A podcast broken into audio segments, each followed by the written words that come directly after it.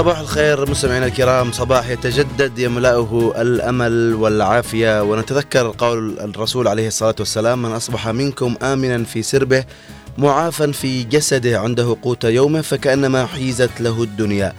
وعن سيدنا عبد الله بن مسعود رضي الله عنه قال قال النبي صلى الله عليه وآله وسلم اغتنم خمسا قبل خمس ومنها صحتك قبل سقمك. فلنتذكر جميعا هذه النعمة العظيمة وهي نعمة الصحة والعافية علينا جميعا. صباح الخير غسان. صباح الخير عليك أحمد. صباح الخير على كل يوم جديد مليء بالخير والتفاؤل على أعز الأشخاص. ندعو الله أن يكون ذلك الصباح هو البداية الجديدة في حياة الأشخاص المتميزين والمميزين دائما. صباح الخير وصباح جديد عليكم مستمعينا الكرام وأيضا على زملائي المتواجدين معنا في البرنامج الصباحي. البداية من من هو موجود معي في الاستوديو لحلقة اليوم الزميل أحمد المحضار. والتحية موصولة إلى مخرج البرنامج الصباحي دائما نوار المدني وأيضا لا يحلى الصباح إلا بالإخراج التلفزيوني ومخرج بالتلفزيون الزميل الرائع أيضا الموجود معنا أحمد محفوظ وأيضا التحية موصولة لكل طاقم العمل اللي يسمعنا في الوقت الحالي ومتجه أيضا في هذا الصباح إلى العمل وإن شاء الله بإذن الله يكون صباح مليء بالتفاؤل والمحبة عليكم. نعم غسان. أيضا لا ننسى أن نصبح على زميلنا في قسم البلاي أوت محمد باوزير وكل الزملاء المتواجدين في إذاعة هنا عدن وقناة عدن المستقلة من هذا الصباح الباكر. صباح متجدد يملأه الأمل. صباح المطر. ونحن واقفين الأجواء الحلوة في بعض المناطق. نعم في بعض المناطق. طبعا أحمد نحن لو نتكلم مع بداية الصباح نتكلم عن الأمل. يعني كونها هي أول الكلمات التي كانت تقريبا تحمل معنى في رسائلنا الصباحية. لما نتكلم عن الأمل الكثير من الناس للأسف الشديد يجهل معنى الأمل الحقيقي أو يكون عنده ما عندوش الصبر للوصول إلى الأمل. صحيح. طبعا الأمل هو إنك أنت تكون متأمل شيء من الحياة هذه متأمل شيء من الواقع متأمل شيء أيضا من الله عز وجل. وهو طبعا الذي بيفرقها من بالنهاية في الأول والأخير هو رب العالمين. يعني مهما آه وجدت واجهت من صعوبات في الحياة مهما تمنيت في حياتك ممكن إنك ما لاقتش ما توصلش لمرحلة اليأس في حياتك. حاول قدر الإمكان إنك تتمسك بأنه آه يعني بكرة بيكون آه شيء جميل بكرة بيكون شيء أحسن. أحاول قدر الإمكان إن أنا أوجد لنفسي السعادة. أحاول قدر الإمكان إن أنا أوجد لنفسي الشيء اللي أنا أتمناه. لكن ده كله لا يمكن إنه يتحقق إذا ما كانش في عندك أمل بالله عز صحيح. وجل إنه هو الذي بيحقق الأشياء هذه أنا عارف إنه كثير من الناس الآن اللي بيسمعونا بيقول مزايدين اغلب الناس بيقولوا مزايدين وأغلب الناس بيقول لك كلام من الصباح ما بيفيدنا احناش يعني والكهرباء طافي. إيش اللي بيغير نعم والكهرباء طافي ممكن تكون. لكن آه ممكن حتى أحقق أشياء من حقوق صحيح. المواطن كثيرة ممكن يكون الإنسان فاقدها. وطبعا من حق المواطن كمان آه الحق الشخصي للإنسان هو كمان فاقد بالفعل. أشياء كثيرة. لكن انت ما تترجاش من اي انسان في الدنيا دي اي شيء. ما تنتظرش من اي انسان في الدنيا دي انه يعمل لك. لأنه في النهاية في الأول والاخير السعي بيجي منك انت والطلب بيجي منك انت لرب العالمين. صحيح. هو الله وحده اللي بيفرج عليك الهم. يعني نحن لو اجينا نقيس لما تجي تقول لا نحن صبرنا كثير وتحملنا وعملنا وكذا وإلى آخره من ده الكلام. أي نعم أنت مش غلطان بالكلام اللي أنت تقوله. لكن في الأول والأخير لو تيجي تعمل مقارنة شوية وترجع باك شوية وتقرأ عن قصص الأنبياء والرسل وكل الأشياء التي حصلت معاهم في حياتهم بتلاقي إنه آه ما حدش صبر في الدنيا دي صحيح. قد الصبر اللي هم صبروا بالفعل. وكان عندهم أمل لكل شيء حصل معاهم. يعني آه توصيل الرسالة النبي آه محمد صلى الله عليه, عليه وسلم. آه الأنبياء يعني كل واحد حمل قصة من كان أيضا في بطن الحوت من كان أيضا يعاني من المرض. لكن كان عندهم أمل بالله عز وجل بإنه ينقذهم. كان عندهم أمل بالله صابرين على كل شيء. وكان عندهم يعني يقين بإن الله هو الوحيد الذي بينجيهم من أي شيء. إنه يكون عندك يقين إنه يكون عندك أمل بإنك تصحى الصباح إن الله هو الذي يرزقك. اعرف إنك أنت بترتزق. صحيح. تصحى إنه عندك أمل إنه اليوم ربي بيعطينا الشيء اللي أنا تمنيته حتى لو ما تحققش اليوم بس بيتحقق بكرة. بس عندك يقين بالله عز وجل إنه بينفذ لك هذا الشيء. اعرف إنه بيتنفذ معك هذا الشيء. صحيح غسان بالفعل. وأنا قد تحدثت في البداية أيضا عن حديث النبي عليه الصلاة والسلام. من أصبح منكم امنا في سربه. نتذكر أيضا نعمة الأمن. نتذكر نعم. إنه آه نعمة العافية. مم. إنه لولا هاتين النعمتين أيضا ما بيكونش هناك أمل. أنا في ذلك ف-. حلوة حلوة أيوة. نعمة العافية اللي كثير من الناس أيوه يجهلوها. نعمة العافية نعم. لأنه آه، ال- اليوم لو أجاك زكام صحيح والله يدقك دقة سبحان. الله لكن آه، اليوم آه، مثل ما قلت أنت آمنا بالله كبير. إنه مهما كانت هناك صعوبات أمراض يعني ما شيء تتكلم عن أشياء سلبية من الصباح والكل يعرفها لكن. إنه هناك كل هناك تراكمات هناك هموم لكل بالضبط. شخص منا لكن يبقى الأمل هو المسيطر نعم ويبقى الأمل هو اللي يحدونا عشان نوصل للشيء آه اللي للشيء اللي نشتهيه. نحن نشتيه نعم يعني وأهم حاجة أنت قلت شيء جميل الصحة. دام إنه صحتك وعافيتك موجودة معك وأنت معافى في داخل بدنك أعرف إنه هذا نعمة من نعم الله. صحيح. اللي تسعى فيها إلى انه آه، توصل للشيء اللي أنت تشتيه وتسعى دائما إلى الأمل. في أي حاجة موجودة في حياتك.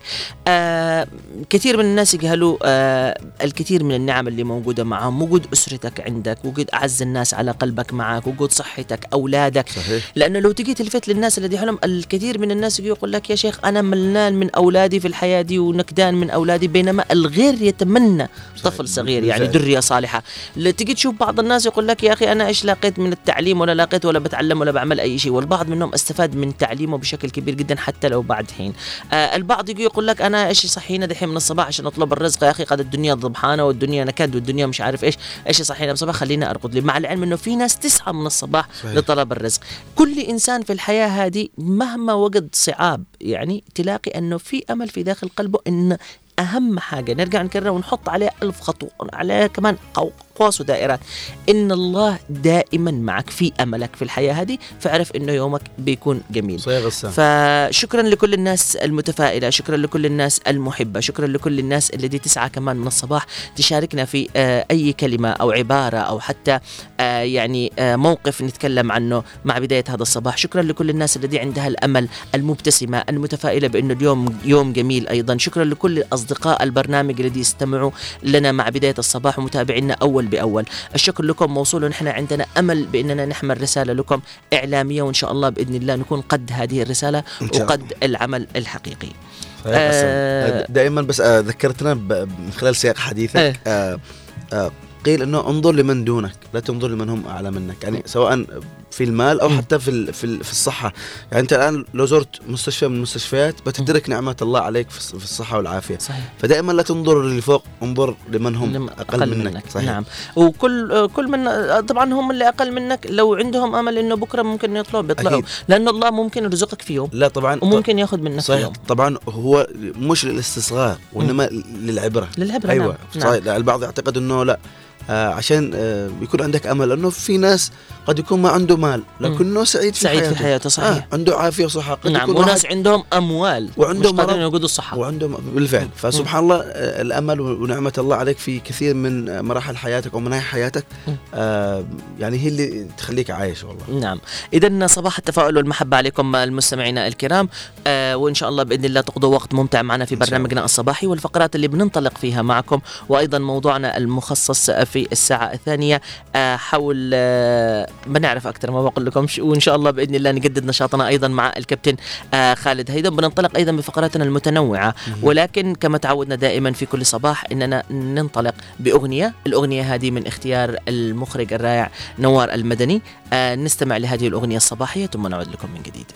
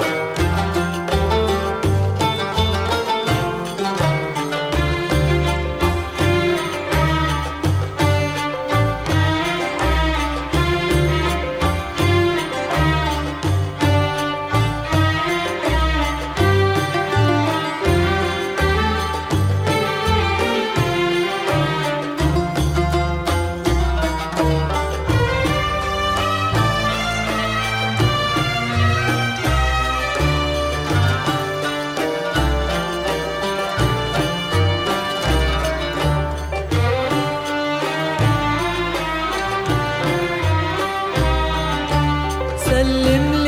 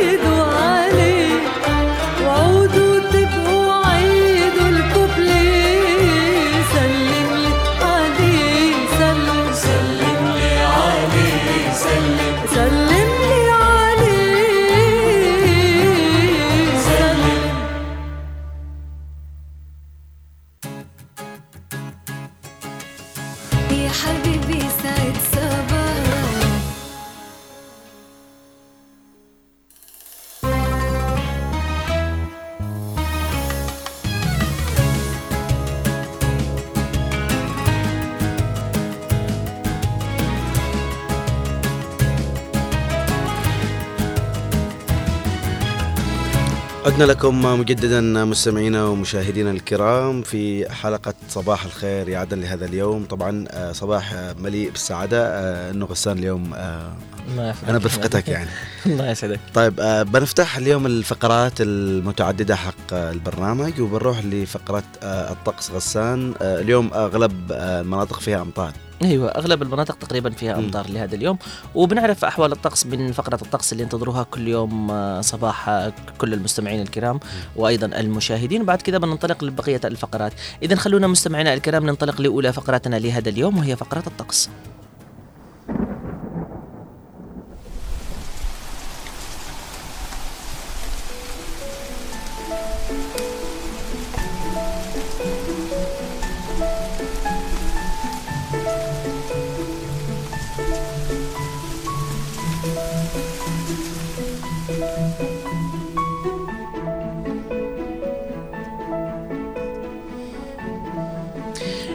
إذا مستمعينا الكرام ننطلق بفقرة الطقس لهذا اليوم والبداية من لحق الخضيرة. سيكون الطقس نهارا غالبا غائما وتكون درجة الحرارة العظمى 31 درجة مئوية. وسيكون الطقس ليلا غائما جزئيا وتكون درجة الحرارة الصغرى 24 درجة مئوية.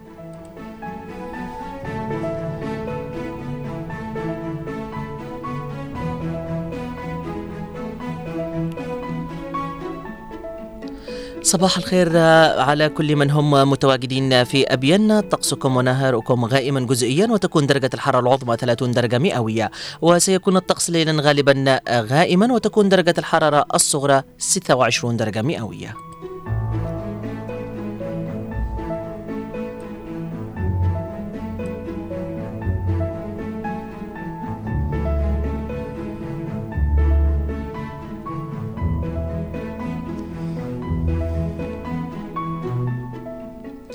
إلى المهرة سيكون الطقس نهارا غائما جزئيا وتكون درجة الحرارة العظمى 31 درجة مئوية وسيكون الطقس ليلا صافيا مع ظهور بعض السحب المتفرقة على فترات وتكون درجة الحرارة الصغرى 19 درجة مئوية.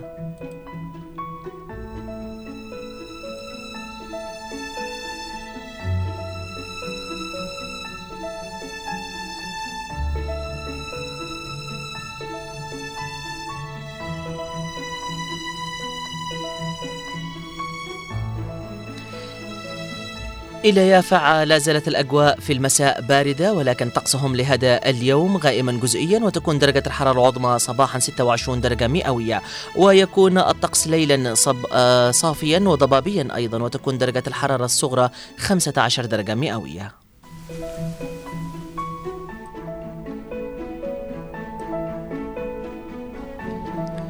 إلى شبوة سيكون الطقس نهارا صافيا مع ظهور بعض السحب المتفرقة على فترات وتكون درجة الحرارة العظمى 34 درجة مئوية وسيكون الطقس ليلا صافيا مع ظهور بعض السحب المتفرقة على فترات وتكون درجة الحرارة الصغرى 21 درجة مئوية.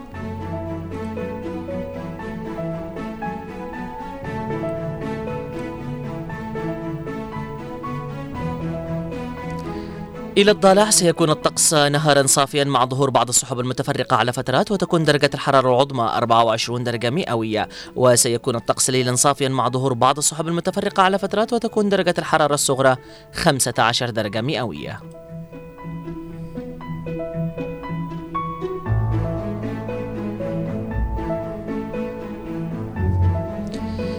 إلى حضرموت سيكون الطقس نهارا غائما جزئيا وتكون درجة الحرارة العظمى 27 درجة مئوية وسيكون الطقس ليلا صافيا مع ظهور بعض السحب المتفرقة على فترات وتكون درجة الحرارة الصغرى 18 درجة مئوية.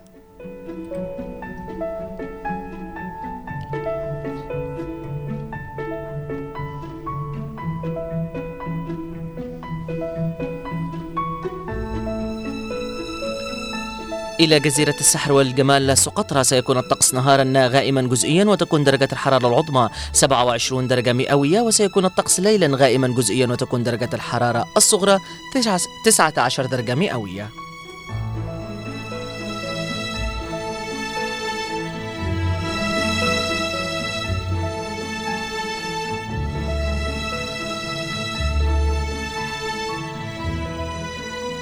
ختاما إلى العاصمة عدن الحبيبة ونشرة الأخبار بالتفصيل. صباحا غائمة مع أمطار خفيفة 26 درجة مئوية. ظهرا أمطار خفيفة مع ارتفاع درجة الحرارة 27 درجة مئوية. تستمر ب 27 درجة مئوية مع غيوم متفرقة إلى عصرا. مساء تنخفض ب 26 درجة مئوية مع غيوم متفرقة. تستمر الغيوم المتفرقة وتنخفض بدرجة واحدة عن المساء ليلا إلى 25 درجة مئوية.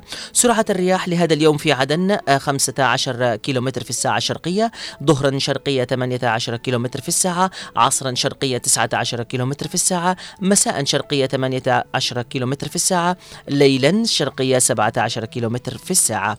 الرطوبة النسبية لهذا اليوم في عدن 78% صباحا ظهرا 75% عصرا 77% مساء 81% ليلا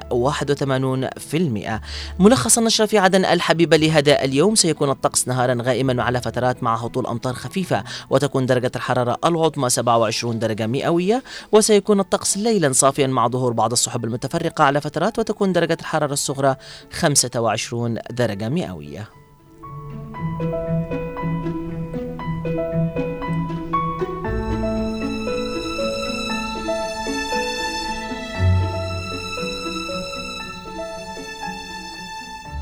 بكذا مستمعينا الكرام تجولنا في فقرة الطقس بين المحافظات الجنوبية انطلاقا الآن إلى فقرة جديدة وهي حدث في مثل هذا اليوم بالشراكة معي والزميل أحمد المحضار. في حبيبي سعد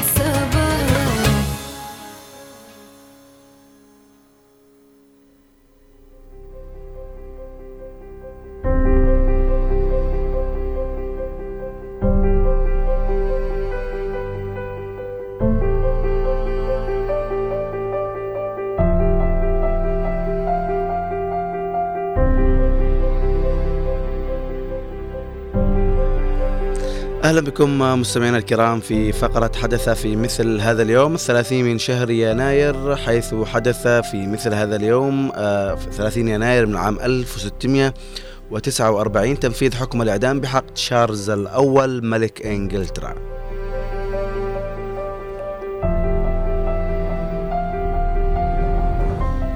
وفي مثل هذا اليوم من عام 1648 التوقيع على اتفاقية مونستر لإنهاء حرب الثمانين سنة بين هولندا وأسبانيا.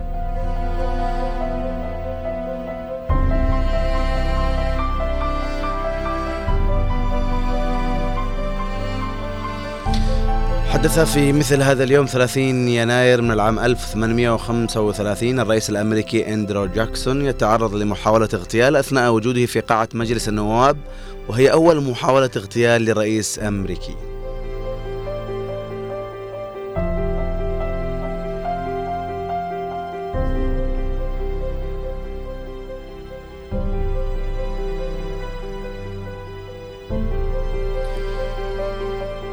وفي مثل هذا اليوم من عام 1847 تغيير اسم قرية ياربا بوينا في كاليفورنيا إلى سان فرانسيسكو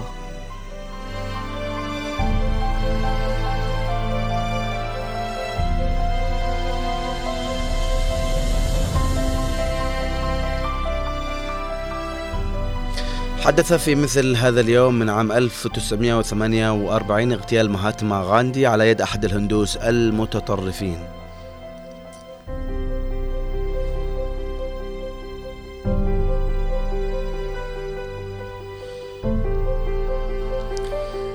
وفي مثل هذا اليوم من عام 1956 حلف وارسو يعلن انضمام ألمانيا الشرقية إليه.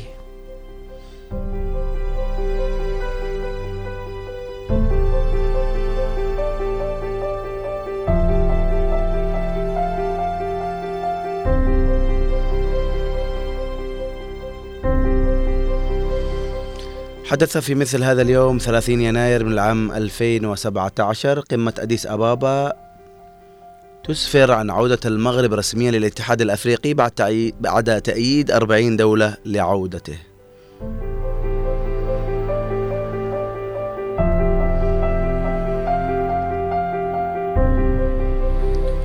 وفي مثل هذا اليوم من عام 2018 انعقاد مؤتمر الحوار الوطني السوري في مدينة شوتسي الروسية بهدف المساهمة بإيجاد حل سياسي للحرب الأهلية السورية.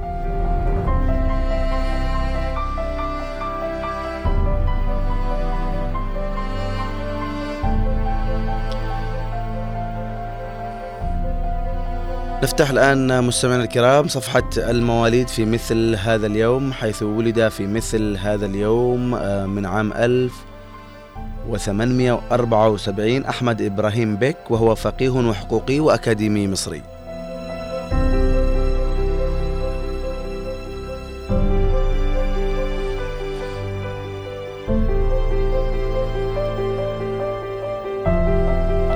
وأيضا من مواليد هذا اليوم عام 1894 بوريس الثالث ملك بلغاريا.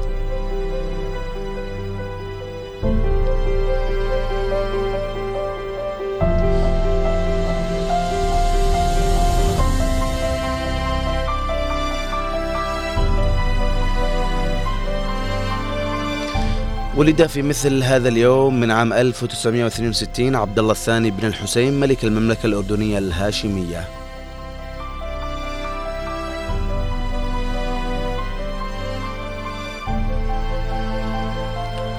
ومن مواليد هذا اليوم عام 1968 فيليب السادس ملك إسبانيا.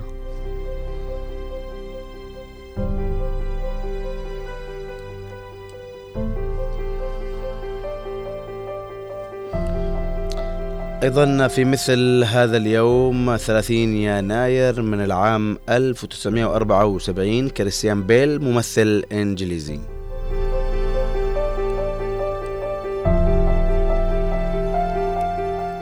وأيضا من وفيات هذا اليوم عام 1649 تشارلز الأول ملك إنجلترا.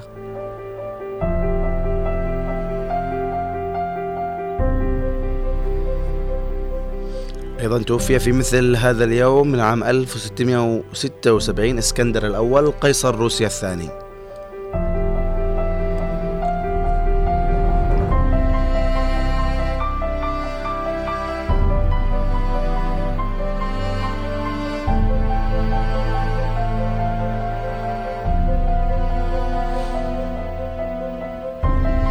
وأيضا من وفيات هذا اليوم عام 1961 فردوس محمد ممثلة مصرية.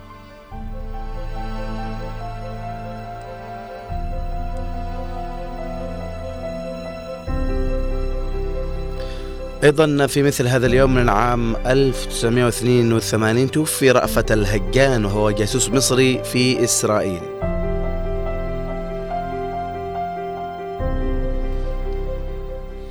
وأيضا من وفيات هذا اليوم عام 1984 وديعة الحوق صحفي وكاتب لبناني.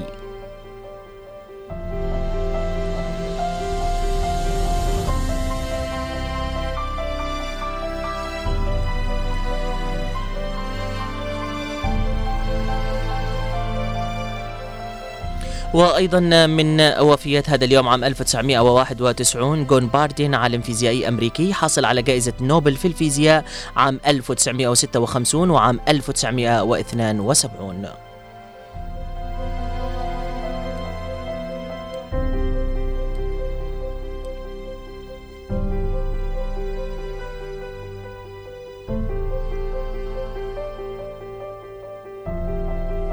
طبعا في أعياد ومناسبات هذا اليوم هناك آه، وليمة آه، أو يوم الديمقراطية في العراق وكذلك اليوم العالمي للتضامن مع فلسطينيي 48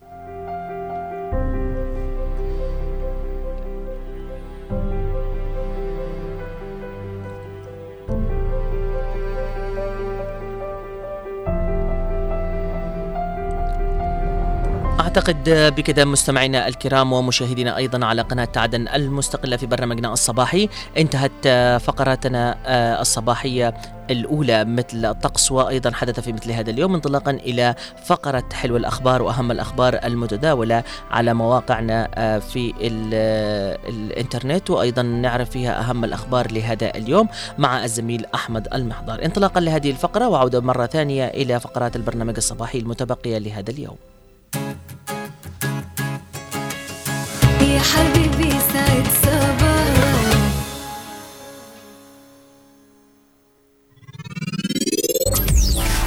أنتم على أثير. هنا. هنا. هنا. هنا. هنا عدن إف إم.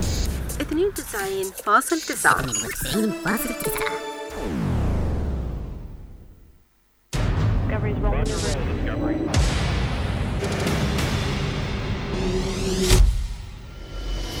نقرأ ما تتناوله الصحافة والمواقع الإخبارية المحلية والعربية من أخبار ومقالات سياسية واجتماعية وثقافية ورياضية. لا تتفرقوا على الشعب هذا ذليتوا لا تذلوا شعب عظيم. أنا على هذا الوضع حنشقى على ثلاثة إيتام. ثلاثة إيتام. تعال. لا إمكانية معانا. لا راتب زي ما الدولة. لا أسعار. عبرت تنفيذية انتقال العاصمة عدن. عقدت هيئة المرأة. قامت ميليشيا الحوثي الإرهابية قصفا عشوائيا. نهبط الآن سويا ضمن النشرة إلى الملف الرياضي. كنترول وكرة يا الله. والهدف الأول. انفجار جماهيري نواكب فيها كل المستجدات وننقلها لكم في برنامج زاوية الصحافة. زاوية الصحافة من السبت للخميس الثاني عشر والنصف ظهرا. جولة إخبارية على هنا عدن اف ام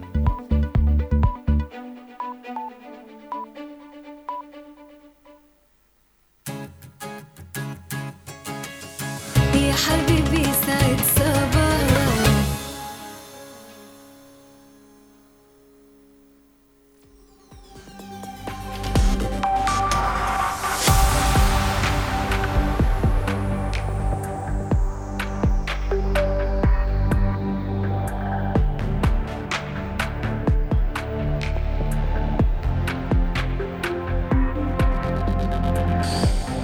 أهلا بكم مستمعينا الكرام من جديد واهلا بكم إلى فقرة حلو الأخبار ونبدأها دائما من الموقع الرسمي للمجلس الانتقالي الجنوبي وفيها خبر الهيئة الوطنية للإعلام تدعو للالتفاف حول القوات المسلحة الجنوبية.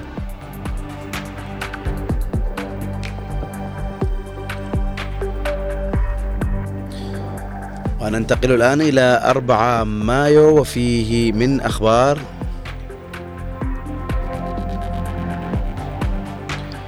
برعاية الرئيس الزبيدي افتتاح المعرض الثالث لتراث الجنوب في العاصمة عدن.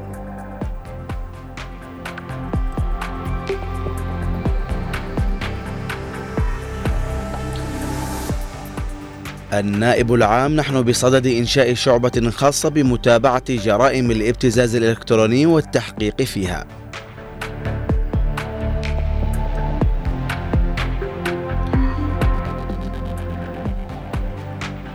بتوجيهات الزبي... الرئيس الزبيدي ورعاية لملس لقاء ودي بين قيادتي السلطة المحلية وتنفيذية انتقال لاحج يؤكد على تنسيق الجهود والتعاون المشترك.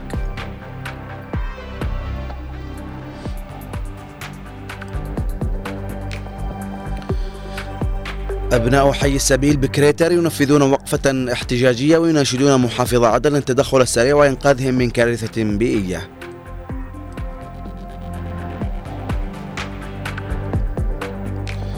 رئيس انتقالية الضالع يرأس اجتماعا موسعا بأعضاء الملتقى الثقافي لمنطقة الشعب بمديرية الضالع.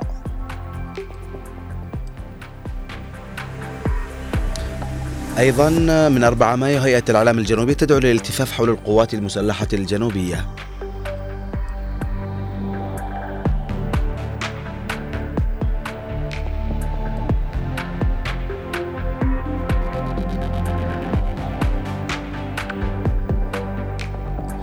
خلال لقائه مدراء المديريات محافظ الضالع ليكن عام 2024 عام التصحيح والبناء.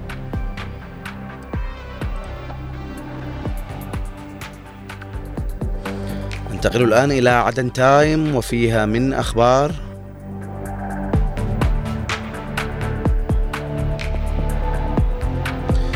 بتوجيهات الزبيدي ورعاية لملس عدن ولحج تنسيق مشترك لمواجهة التحديات.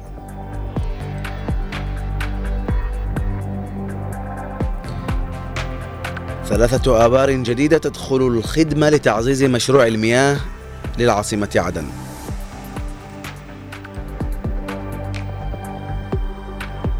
اختتام فعاليات المعرض الوطني الأول للبن في عدن.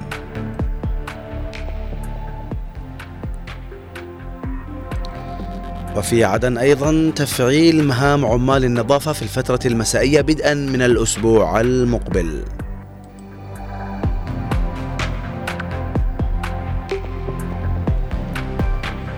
وفي أخبار المحافظات. مديرية مديرية بشبوة تطلع فريق المنظمة الدولية للهجرة على ضغوطات النزوح.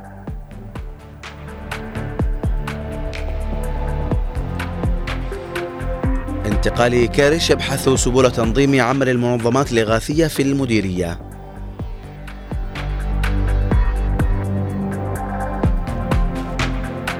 مناقشة سبل مضاعفة الجهود لإنجاز مشاريع سفلتة شوارع مدينة سيئون.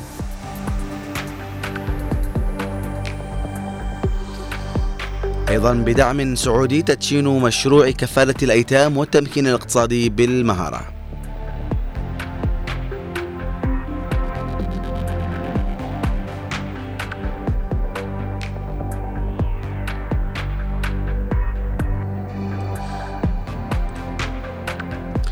ننتقل الآن إلى عدن 24 وفيه مدير عام دار سعد يتفقد سير العمل في قسم شرطة بئر فضل.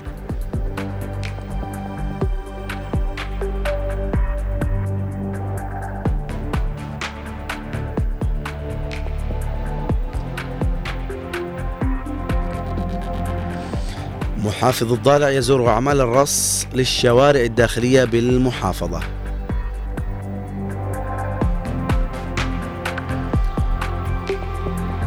والمحمدي يعقد لقاء موسعا مع الهيئة التنفيذية لمنسقية الانتقال بجامعة حضرموت. انتقال حضرموت يعقد لقاء موسعا مع منظمات المجتمع المدني بالمحافظة. ننتقل الآن إلى الموقع الرسمي للقوات المسلحة الجنوبية درع الجنوب وفيه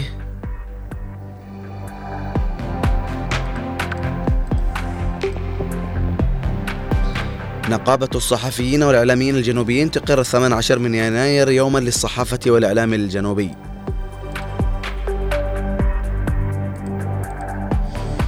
رئيس نيابة استئناف جنوب عدن يلتقي قائد الحزام الأمني بالعاصمة.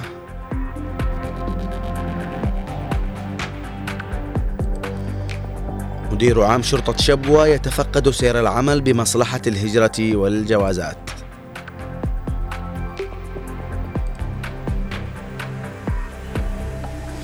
والغيثي الجنوب محمي بعزائم رجال قواته المسلحة.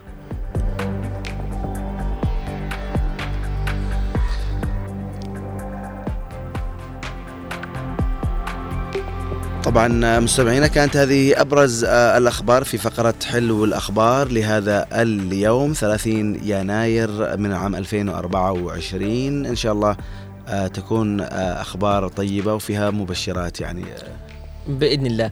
آه، أيضا بنعرف أكثر حول آه، الأخبار في المحافظات واليوم تقريبا بنوصل إلى آه، محافظة أبين وبيكون معنا الزميل عبد الله الضبي. بنعرف في آه، أو بنعرف إيش الموجود في محافظة أبين وأهم الأخبار أيضا الموجودة في هذه المحافظة.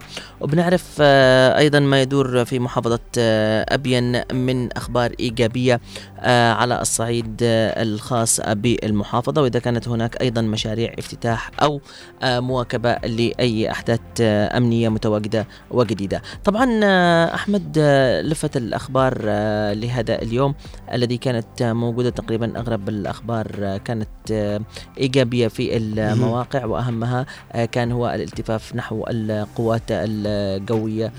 عفوا القوات المسلحة الجنوبية وهذه أهم الأخبار وهذا الموجود من المفترض أن نحن كلنا نفتخر في قواتنا صحيح. المسلحة الجنوبية لأنه نحن قد فترة من الفترات كانت علينا صعيبة وأعتقد إنه ما بعد 2015 نحن بدأنا نكون جيش أساسي جنوبي وهذا من الأساس آه، يعني آه، أصبح عبارة عن سد منيع لكل المواجهات أو الأشياء التي آه، ربما تضر الجنوب والجنوبيين. صحيح. هناك استهداف يعني يحاول من خلاله يعني استنزاف القوات المسلحة إسقاط آه، النجاحات اللي حققتها قواتنا المسلحة الجنوبية في كثير من المعارك سواء في الجبهات سواء في حربها ضد الإرهاب والقاعدة. وغيرها من عملية تثبيت الأمن والاستقرار في الجنوب. نعم. اذا مستمعينا الكرام آه، لازلنا آه، ننتظر اتصال الزميل عبد الله الضبي آه، في محافظة أبين ونعرف أهم الأخبار آه، لهذا اليوم. وأيضا آه، تبقى معنا الفقرات الصباحية معنا فقرتنا الرياضية مع الكابتن خالد هيثم ولمحبي الرياضة. أيضا وننطلق إلى موضوعنا في النهاية. ولكن دعوني مع بداية كل صباح أن أرحب بالزميل الرائع المتواجد معنا في محافظة أبين عبد الضبي أسعد الله صباحك بكل خير يا غالي. أسعد الله صباحكم بكل خير زميلي غسان وكذلك على المستمعين في إذاعة هنا. الله يحفظك عبد الله آه، طبعا أطلعنا على أهم الأخبار التي آه، تدور في محافظة ابين لهذه الأيام آه نعم اولا دعنا من نبدأ من اللقاءات التي عقدها رئيس القياده المحلي للمجلس الانتقالي آه، الأستاذ آه، حسن منصر قيسان آه، مع عدد من الشخصيات آه، الاجتماعية وكذلك آه، زياراته التي يقوم بها للمحلق القطن وكذلك مركز ابحاث الكون وغيرها من المؤسسات الأخرى لمتابعة آه، ما يعني هذه المؤسسات أو ما آه، تنقصها من معدات وكذلك من آه، بخصوص ال- الجانب المالي ومتابعتها مع ال- الجهات الحكومية آه، سواء في السلطة المحلية أو آه، في ال- الوزارات. آه، بالنسبة للجانب الأمني آه، تشهد آه، عاصمة المحافظة ومديرية خنفر استقرار أمني كبير جدا كذلك المديريات الأخرى التي كانت تتواجد بها عناصر الإرهابية في الوديان والشعب آه، القوات الأمنية تحكم سيطرتها على المداخل والمخارج وكذلك على الوديان التي كانت تتواجد بها هذه العناصر وتقوم بتمشيط الطرق الفرعية التي زرعت التي كانت تزرع بها آه، العبوات الناسبه آه، من قبل آه، الفرق الهندسية وتفكيك عبوات كثيرة كانت تتواجد في الطرق الفرعية. بالإضافة إلى الجانب الخدماتي في المحافظة هناك معاناة طبعا كبيرة يعني المواطن في انقطاع التيار الكهربائي وكذلك الجانب الصحي وهناك إضراب لل- للمعلمين لا زال المعلمين مضربين. عن التعليم آه، في عاصمة المحافظة وكذلك مديرية خنفر وبعض المديريات التي آه، أضربت عن التعليم حتى يتم تسليم آه، راتب شهر يناير وكذلك العلاوات السنوية. نعم آه آه تقريبا هذه آه الأخبار التي كانت في محافظة أبين هل من مزيد من أخبار عبد الله؟ ليس أنا مزيد غسان وانما سوف ن- طيب. نتناول في وقت آخر. طيب عبد الله آه سؤالي لك بس بالنسبة لإضراب المعلمين في آه محافظة أبين هل آه يعني نتيجة الإضراب الموجود هل في حلول من السلطة المحلية من الجهات المعنية حول موضوع تسليم المرتبات أم ما فيش أي أخبار يعني؟ آه، ليس هناك أي حلول آه، مبدئيه من قبل السلطة المحلية بالمحافظة أو حتى مكتب التربية والتعليم في متابعة آه، آه، واستخراج مرتبات آه، الموظفين. آه، تم صرف آه، راتب آه، شهر آه، 12 من العام السابق. وإلى الآن لم يتم صرف آه، مرتب شهر يناير آه، لهذا العام وكذلك العلاوات السنويه ال- المدرسون والمعلمين رافضين آه، الجانب التعليمي حتى يتم تسليم مرتبهم وكذلك تسليم العلاوة السنوية. نعم. سلمت عبد الله يعطيك الصحة والعافية أشكرك. أشكرك عبد الله الضبي على آه،. تواصلك آه، معنا طبعا أهم الأخبار التي جاءت من محافظة أبين لهذا اليوم وهو لقاء اللقاءات الذي عقدها رئيس آه، المجلس الانتقالي الجنوبي في آه، حسن منصر مع شخصيات كثيرة وأهم ما جاء به هو زيارة محلك القطن وأيضا متابعة إيش ينقص هذا المحلك وأيضا النقص المالي إذا كان متواجد والتواصل مع الجهات المعنية مثل السلطة المحلية آه، لتوفية كل ما يحتاجه هذا المحلك. وأيضا آه، تكلم عن الاستقرار الأمني الذي آه، يشمل جميع مديريات محافظة أبين وتكلم عن خنفر بالتحديد. والمناطق الم- القريبة من من خنفر. وقال أن القوات الجنوبية أيضا سيطرت الأمن في هذه المناطق خاصة بعد فترة طويلة كانت تزرع العبوات. الناسفة في الطريق. في آه، خنفر والمناطق أيضا المجاورة. أيضا تكلم عن الخدمات ال- الذي ربما تكون هي من الأخبار السلبية ولكن من المهم تسليط الضوء عليها وهي الخدمات الموجودة التي تشهدها جميع المحافظات الجنوبية في الوقت الحالي هي انقطاعات الكهرباء المتكررة. وأيضا قال الخدمة الصحية ولكن الأهم من هذا كله هو الإضراب التعليم في داخل آه، محافظة آه، أبين بعدم تسليم مرتبات المعلمين في ال- المديرية. وأيضا ما فيش متابعة قال لما سألنا عن المتابعة قال ما فيش أي متابعة لا من السلطة المحلية ولا من مكتب التربية والتعليم حول للأسف. المرتبات وهم مسلمينهم مرتبات ديسمبر ما يناير ما فيش أي خبر لهذا طب- الموضوع طبعا حتى في كبير. حتى نعم. في لحق وكان في عدن لكن ربما تقريبا تم آه، تصحيح الوضع في عدن ربما نعم. باقي المحافظات. إن شاء الله يتم النظر للمعلمين صراحة نعم. لأنه للأسف وضع المعلمين ومتابعة هذا الموضوع نتيجة الأزمة الذي آه، موجودة يعني آه، في الوقت الحالي والظروف الصعبة التي يمر فيها آه، جميع أبناء ال- الوطن. فمن المفترض أن يكون في اهتمام في هذا الجانب بشكل كبير جدا. إذا مستمعينا الكرام تقريبا هذه آه، فقرة الأخبار التي كانت مع معنا وبريدنا لهذا اليوم. ننطلق الآن إلى الفقرة المليئة بالنشاط والحيوية نجدد فيها خلايا الدم ونجدد فيها أيضا النشاط في العقل والبدن ودائما نمتلك الصحة من أهل الصحة والرياضة. التحية موصولة إلى الكابتن خالد هيثم مع بداية هذا الصباح اللي من أول دقيقة بمجرد الصوت تشعر دائما معه بالنشاط. سعد الله صباحك بكل خير كابتن. صباح الخير. أكيد غسان صلاح وأحمد المحبار نور المدني أحمد محفوظ. واكيد صباح الخير لكل الاحبه في عدن الله يسعدك. كابتن انطلاقا إلى فقرة الرياضة لهذا اليوم ونعرف أهم الأخبار.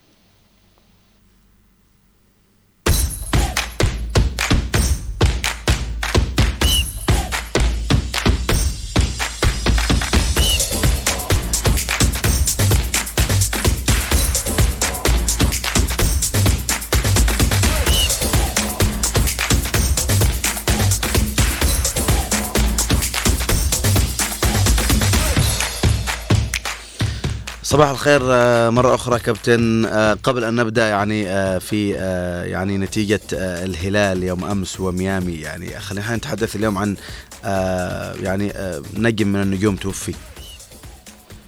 نعم أحمد صباح الخير أكيد لك ولكل من استمع تيرون عدن يعني أمس هكذا فقعنا وفقع الوصل ال- ال- يعني ال- الم- الرياضة في عدن والرياضيين والناس أجمع يعني لأنه وفاة حسين صالح آه، بصورة مفاجئة يعني سقط وهو يلعب كرة القدم يعني في مباراة كان يرحب فيها الزملاء والأصدقاء بهذا النجم الذي جاء من المملكة ال- المغربية. طبعا باعتبار أنه هناك يعمل في السلك الدبلوماسي. آه، حسين صالح آه، أحمد وغسان يعني آه، بعض بعض تفاصيل الحياة يعني موجعه موجعه جدا يعني. نعم.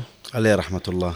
يعني حسين فقد زوجته قبل ما يقارب ثلاثة أسابيع يعني فقد زوجته وكان فقد أيضا الشقيق محمد صالح قبل ما يقارب أربع شهور وبالتالي وقال التعزية وما شابه والذهاب إلى الأهل والزيارة والقيام بالواجب لأنه رجل مخلق يعني إلى بعد حد وبالتالي حقيقة صعقنا صعقنا. أنا لا أمتلك إلا أقول يرحم الله حسين صالح ويسكن الجنة. الحمد نعم لله الله يرحمه.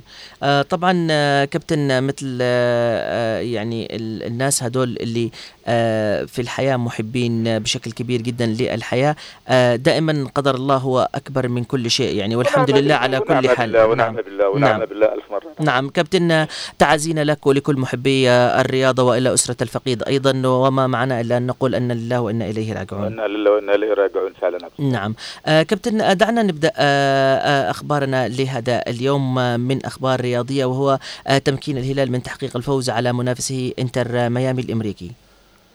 نعم غسان هي مباراة حبية أكيد تأتي في إطار آه، يعني مهرجان ال- الرياض. ال- ال- المملكة العربية السعودية هناك حريصة على استخدام ميسي في على يعني وجه التحديد من بوابة فريق انتر ميامي الذي سيلعب هناك مباراة ضد ال- الهلال كان لعبها أمس هناك مباراة في يوم أول آه، 1 فبراير ستكون أمام النصر. وبالتالي مباراة جميلة لنا جرت في غياب طبعا لاعبي المملكة العربية السعودية ال- ال- ال- يعني من نادي الهلال المتواجدين في كأس آسيا وسيلعبون اليوم. مباراة شهدت آه، حضور جماهيري جميل لأنه ميسي أينما حل هناك عشق لهذا اللاعب وبالتالي المباراة انتهت بأربعة لثلاثة طبعا لصالح آه، فريق الهلال. كان الهلال تقدم عن طريق آه، متروفيتش ثم عبد الله الحمدان ثم لويس سواريز قلص ال- الفارق. ديلجادو طبعا البرازيلي كان أيضا أضاف هدف ثالث. ميسي ظهر أيضا وسجل الهدف الثاني من ركلة جزاء قبل أن يسجل أيضا يسجل ديفيد رويز التعادل لكن الهلال خطف هدف متأخر في الدقيقة 88 من خلال مالكو. مباراة ودية فيها يعني أشياء وحسابات ترتبط بكأس العالم 2034 وبالتالي أكيد أنه وصول ميسي للسعوديه يرتبط بأشياء كثيرة. نحن يعني استمتعنا بالمباراة أمس واستمتعنا بحضور ميسي على الملاعب العربية. أكيد سنتابع المباريات القادمة ودائما لنا حديث على تيرون عدن نعم آه، كابتن آه، لقاء مثير جمع الأردن والعراق يوم أمس في كأس آه، الأمم الآسيوية. آه، بتعطينا لمحة عن هذا اللقاء طبعا أنا أمس آه، حددتك أمس قلت لك أنه في كأس آسيا لدينا. مباريات من ضمنها مباراة عربية خالصة كانت هناك مباراتين طبعا من بينها طبعا أنه لم يكن أحد يتوقع أن الأردن ممكن أن يقصي العراق لماذا؟ لأن العراق تصدر الع- بالعلامة الكاملة في مجموعته العراق فاز على اليابان الفريق المنتخب القوي لكن يبدو أنه أحيانا حيثيات المباراة تذهب إلى منتخب على حساب آخر بسبب بعض الأخطاء. طبعا أمس كان ال- ال- المنتخب العراقي يتقدم على ال- ال- الأردني لكن في الأخير حالة طرد لمهاجم العراق طبعا أيمن حسين الذي كان سجل أحد الهدا- الأهداف. يعني تعطلت منظومة ال- العراق مع التغييرات ومحاولة سد الثغرات. انتفض منتخب ال- النشامة المنتخب الأردني وسجل أهداف آه، متأخرة وقلب المعطيات المباراة وفاز آه، هي ليست مفاجأة لأنه دائما ال- المواجهات العربية الخالصة فيها خصوصية في آه، الج- الجغرافيا والأمور هذه. وبالتالي أعتقد أنه استحق منتخب النشامة أن يذهب. آه، منتخب العراق دفع أخطاء آه، ارتكبها ربما على وقع الملعب. ابرزها يعني خطأ أيمن حسين الذي طرد بالكرت الأحمر بالبطاقة الثانية. وبالتالي المنتخب ال- الأردني مع ال- المغربي حسين العموته المدرب يصل إلى الدور الثمانية. إنجاز أكيد سيواجه آه، طبعا آه، طاجكستان ال- الجمعة القادمة. نتمنى له أيضا آه، الذهاب إلى ما هو. ابعد على نفس المنوال أيضا قطر على نفس التفاصيل. أيضا كان المنتخب الفلسطيني تقدم على حساب قطر بهدف في المباراة ثمن النهائي. لكن قطر هكذا تعاملت مع شخصية هذا المنتخب. هو بطل النسخة الماضية في آسيا وسجل هدفين. وبالتالي أيضا قطر إلى ربع النهائي. معطيات جميلة في آسيا. سنتابعها في الأيام القادمة. ماذا عن كأس الأمم الإفريقية كابتن؟ يعني أمس كانت برضو آه، في أخبار واليوم في أخبار كمان. نعم أحمد آه، في إفريقيا نحن آه، نزعل انه المنتخبات ال- العربية تغادر أمس أيضا باعتبار أنه كنا شاهدنا خروج مصر خروج أيضا تونس الجزائر أمس أيضا المنتخب ال- الموريتاني غادر المشهد أيضا بعد أن خسر أمام مفاجأة البطولة حتى اللحظة منتخب الرأس الأخضر. لكن دعني أحدثك عن المباراه الأهم اللي كانت نهائي مبكر باعتبار إنه آه، منتخب كوتوفيار آه، آه، كوت ديفوار طبعا صاحب الأرض اللي يسمى ساحل العاج. كان خسر في ال- الدور المجموعات بأربعة أمام غينيا الاستوائية. أمس أعتقد هكذا أنه الأرض والجمهور وكل المعطيات التي ترتبط بكبرياء كرة القدم كانت حاضرة. لم يكن أحد يتوقع أنه أمس آه، كوتوفوار ست- ستهزم السنغال. من بوابة ركلات الترجيح لكن ال- المنتخب الكوتوفواري أمس آه، التزم للشخصية التزم لمعطيات الملعب كان حاضر بالذهنية المناسبة وصل بالمباراة إلى ركلات الترجيح وبالتالي كوتوفوار التي ظهرت ضعيفة في الأدوار الأولى اليوم تنهض هكذا وربما يكون لها حضور في الموعد ال- ال- القادمة لأنه لديها دعم جماهيري السنغال حاملة اللقب تغادر المشهد وهي التي تمتلك كم من النجوم لكن دائما كرة القدم معطيات والقدرة على التعامل مع المباريات نجح أمس المنتخب الكوتيفواري طبعا منتخب ساحل العاج أن يكون الرقم الأهم في المباراة والتأهل إلى ربع النهائي. معطيات جميلة في إفريقيا لكن معظم المنتخبات الكبيرة تقريبا غادرت المشهد. نحن لدينا معطيات في الجولات ال- القادمة فيما تبقى من المباريات ما زال لدينا منتخب ال- المغرب العربي الشقيق. أكيد إن إحنا نمني النفس أنه يكون حاضر في الموعد الختامي ربما الكأس. معطيات آه، سنرصدها نحن بإذن الله تعالى من خلال التي عدن. نعم. آه كابتن آه طبعا أمس كانت في مفاجأة من النجم الاسباني المخضرم آه، سيرخيو راموس رقما مميزا آه كان خلال مباراة فريقه إشبيليا أمام ضيفه اوساسونا كلمنا عن هذه المباراة.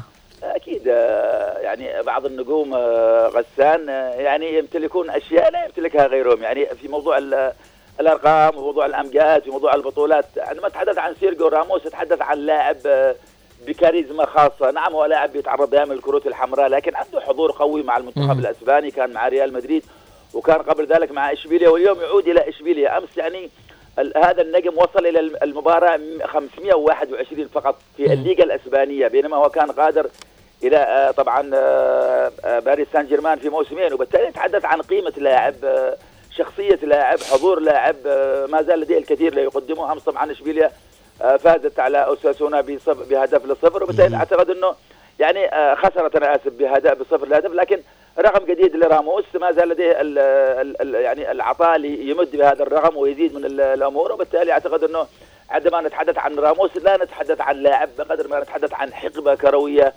آه، رافقت نجومية رافقت اسم رافقت لاعب بعدد من الألوان. وأبرزها طبعا كان حقق كأس العالم حقق اليورو في مناسبتين. إذا نتحدث عن قيمة قيمة جدا كبيرة في مشاوير كرة القدم الأوروبية والعالمية. نعم. كابتن آه، أبرز المباريات اللي بتكون اليوم في كأس آه، آسيا وإفريقيا والدوري الإنجليزي كمان. نعم لدينا- عليها. لدينا مباراتين على نفس التوقيت آه، في آسيا التوقيت مناسب للجميع. هناك مباراة في الثانية والنصف اوزبكستان مع تايلاند. لكن في الخامسة نحن أكيد سنذهب بكل ما نمتلك آه، لنتابع السعودية أمام كوريا الجنوبية. مباراة هي نهائي مبكر لأنه كوريا الجنوبية الجنوبية تمتلك لاعبين كبار أبرزهم طبعا مهاجم توتنهام آه، سون. اذا مهمة صعبة للسعودية لكن نحن نمني النفس أنه تكون لأن السعودية أيضا تمتلك شخصية المواعيد الكبرى. في كأس أفريقيا في السابعه لدينا مالي آه، بوركينا فاسو ولدينا في الحادي عشر منتخبنا العربي الذي كان أحتل المركز الرابع في كأس العالم بحضوره بنجومه. سيواجه جنوب أفريقيا طبعا بأمنيات الذهاب إلى الدور ربع النهائي في الدور الإنجليزي أيضا لدينا خمس مباريات اليوم متأخرة بحسب عدن ال- الجميل. اليوم في العاشرة والنصف نوتنغهام فورست يستضيف الأرسنال آه، في نفس التوقيت تقريبا فولهام مع إيفرتون آه، أيضا لوتون تاون مع برايتون. في الحادي عشر أيضا كريستال بالاس مع شيفيلد يونايتد آه، أستون فيلا مع نيوكاسل يونايتد سعيد ان أنا معكم غسان أحمد محضار انوار المدني وكل من يستمع وأيضا أترحم على الكابتن الراحل آه، حسين صالح بن صالح ربنا يعني يتقبل قبول حسن ويسكنه الجنة. آمين يا رب. شكرا لك آه، كابتن خالد. هيثم يعطيك الصحة والعافية ويعني برغم مشاعرك الحزينة إلى أنك أعطتنا أهم الأخبار لهذا اليوم البقية في حياتك ومحبي أيضا رض- الرياضه وهذا الفقيد ال- الرائع والكابتن الكبير آه، آه، على الوطن. تحيه لك كابتن صباحك خير وعافية بإذن الله. إذا مستمعينا الكرام تقريبا استمعنا آه، إلى أهم أخبار الرياضة لهذا اليوم مع الكابتن آه، خالد آه، هيثم وعرفنا أيضا تفاصيل المباريات. آه، شكرا لكل الناس المتابعين مع بداية هذا الصباح. آه، في البداية وضاح عبد الله يبعث لنا آه، رسالة صباحية يقول أسعد الله صباحكم. أم قاسم أيضا صباح الخير والصحة والسعادة والأمن والأمان والأمل. آه، غسان وأحمد وكل الاحترام والتقدير لكل طاقم الإذاعة. شكرا لك يسعد صباحك. أم قاسم وشكرا لكل الناس اللي تسمعنا مع بداية هذا الصباح.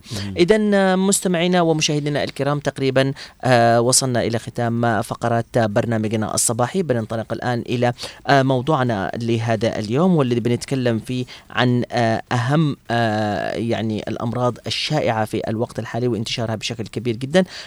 قال الله نحن وأنتم من جميع الأمراض والمشاكل وأيضا هذا المرض الذي بدأ يسيطر بشكل كبير جدا ويمكن كثير عندهم جهل نحو هذا ال- المرض. صحيح. اليوم بنتكلم عن آه، سرطان عنق الرحم وبتكون معنا آه، دكتورة إن شاء الله بإذن الله مختصة في هذا الموضوع. نطرح عليها جميع الأسئلة المطروحة حول هذا المرض وإن شاء الله بإذن الله الكل يستفيد من آه، حلقة اليوم. إذا مستمعينا الكرام نذكركم مبدئيا بأرقام الهاتف للمشاركة معنا على الرقم 20 17 17 و20 11 15 ورقم الواتساب 715 وأي واحد عنده أي استفسار آه، يراسلنا على الواتساب نحط لي الدكتوره أثناء وجودها معنا في الحلقة. آه، عن أي سؤال أو استفسار عن هذا المرض. شكرا لكل من يتابعنا مع بداية هذا الصباح. دعونا الآن ننطلق إلى فاصل جديد في برنامجنا الصباحي مع الزميل الرائع المخرج آه، نوار المدني. وبعد كده نستقبل ضيفتنا أنا والزميل أحمد المحضر.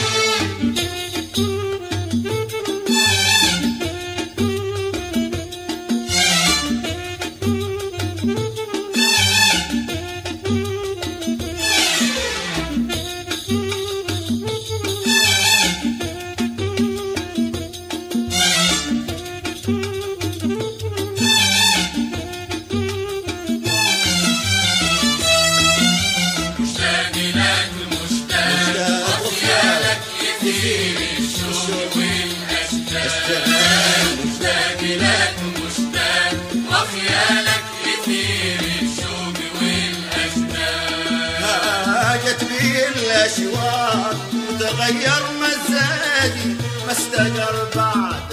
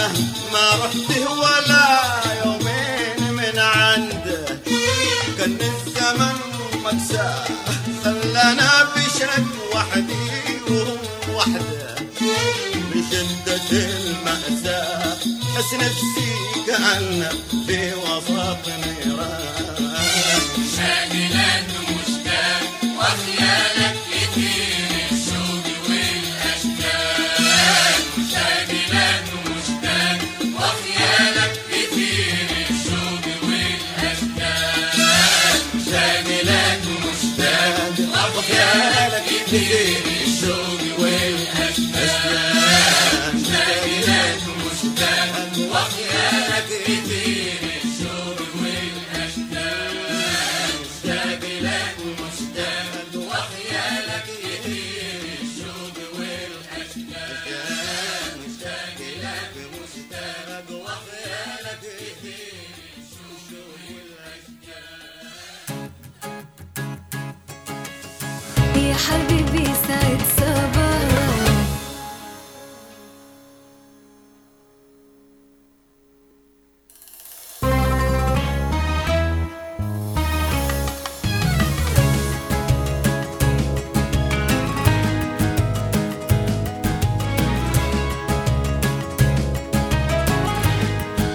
عدنا لكم مستمعينا ومشاهدينا بعد هذا الفاصل القصير وبعد أن ختمنا الساعة الأولى في آه، فقرات متنوعة نفتح الآن موضوع الحلقة لهذا اليوم في الساعة الثانية. طبعا موضوع مهم وع يعني لطالما يعني يجب أن يكون هناك توعية في آه، هذا الموضوع وهذا الجانب المهم.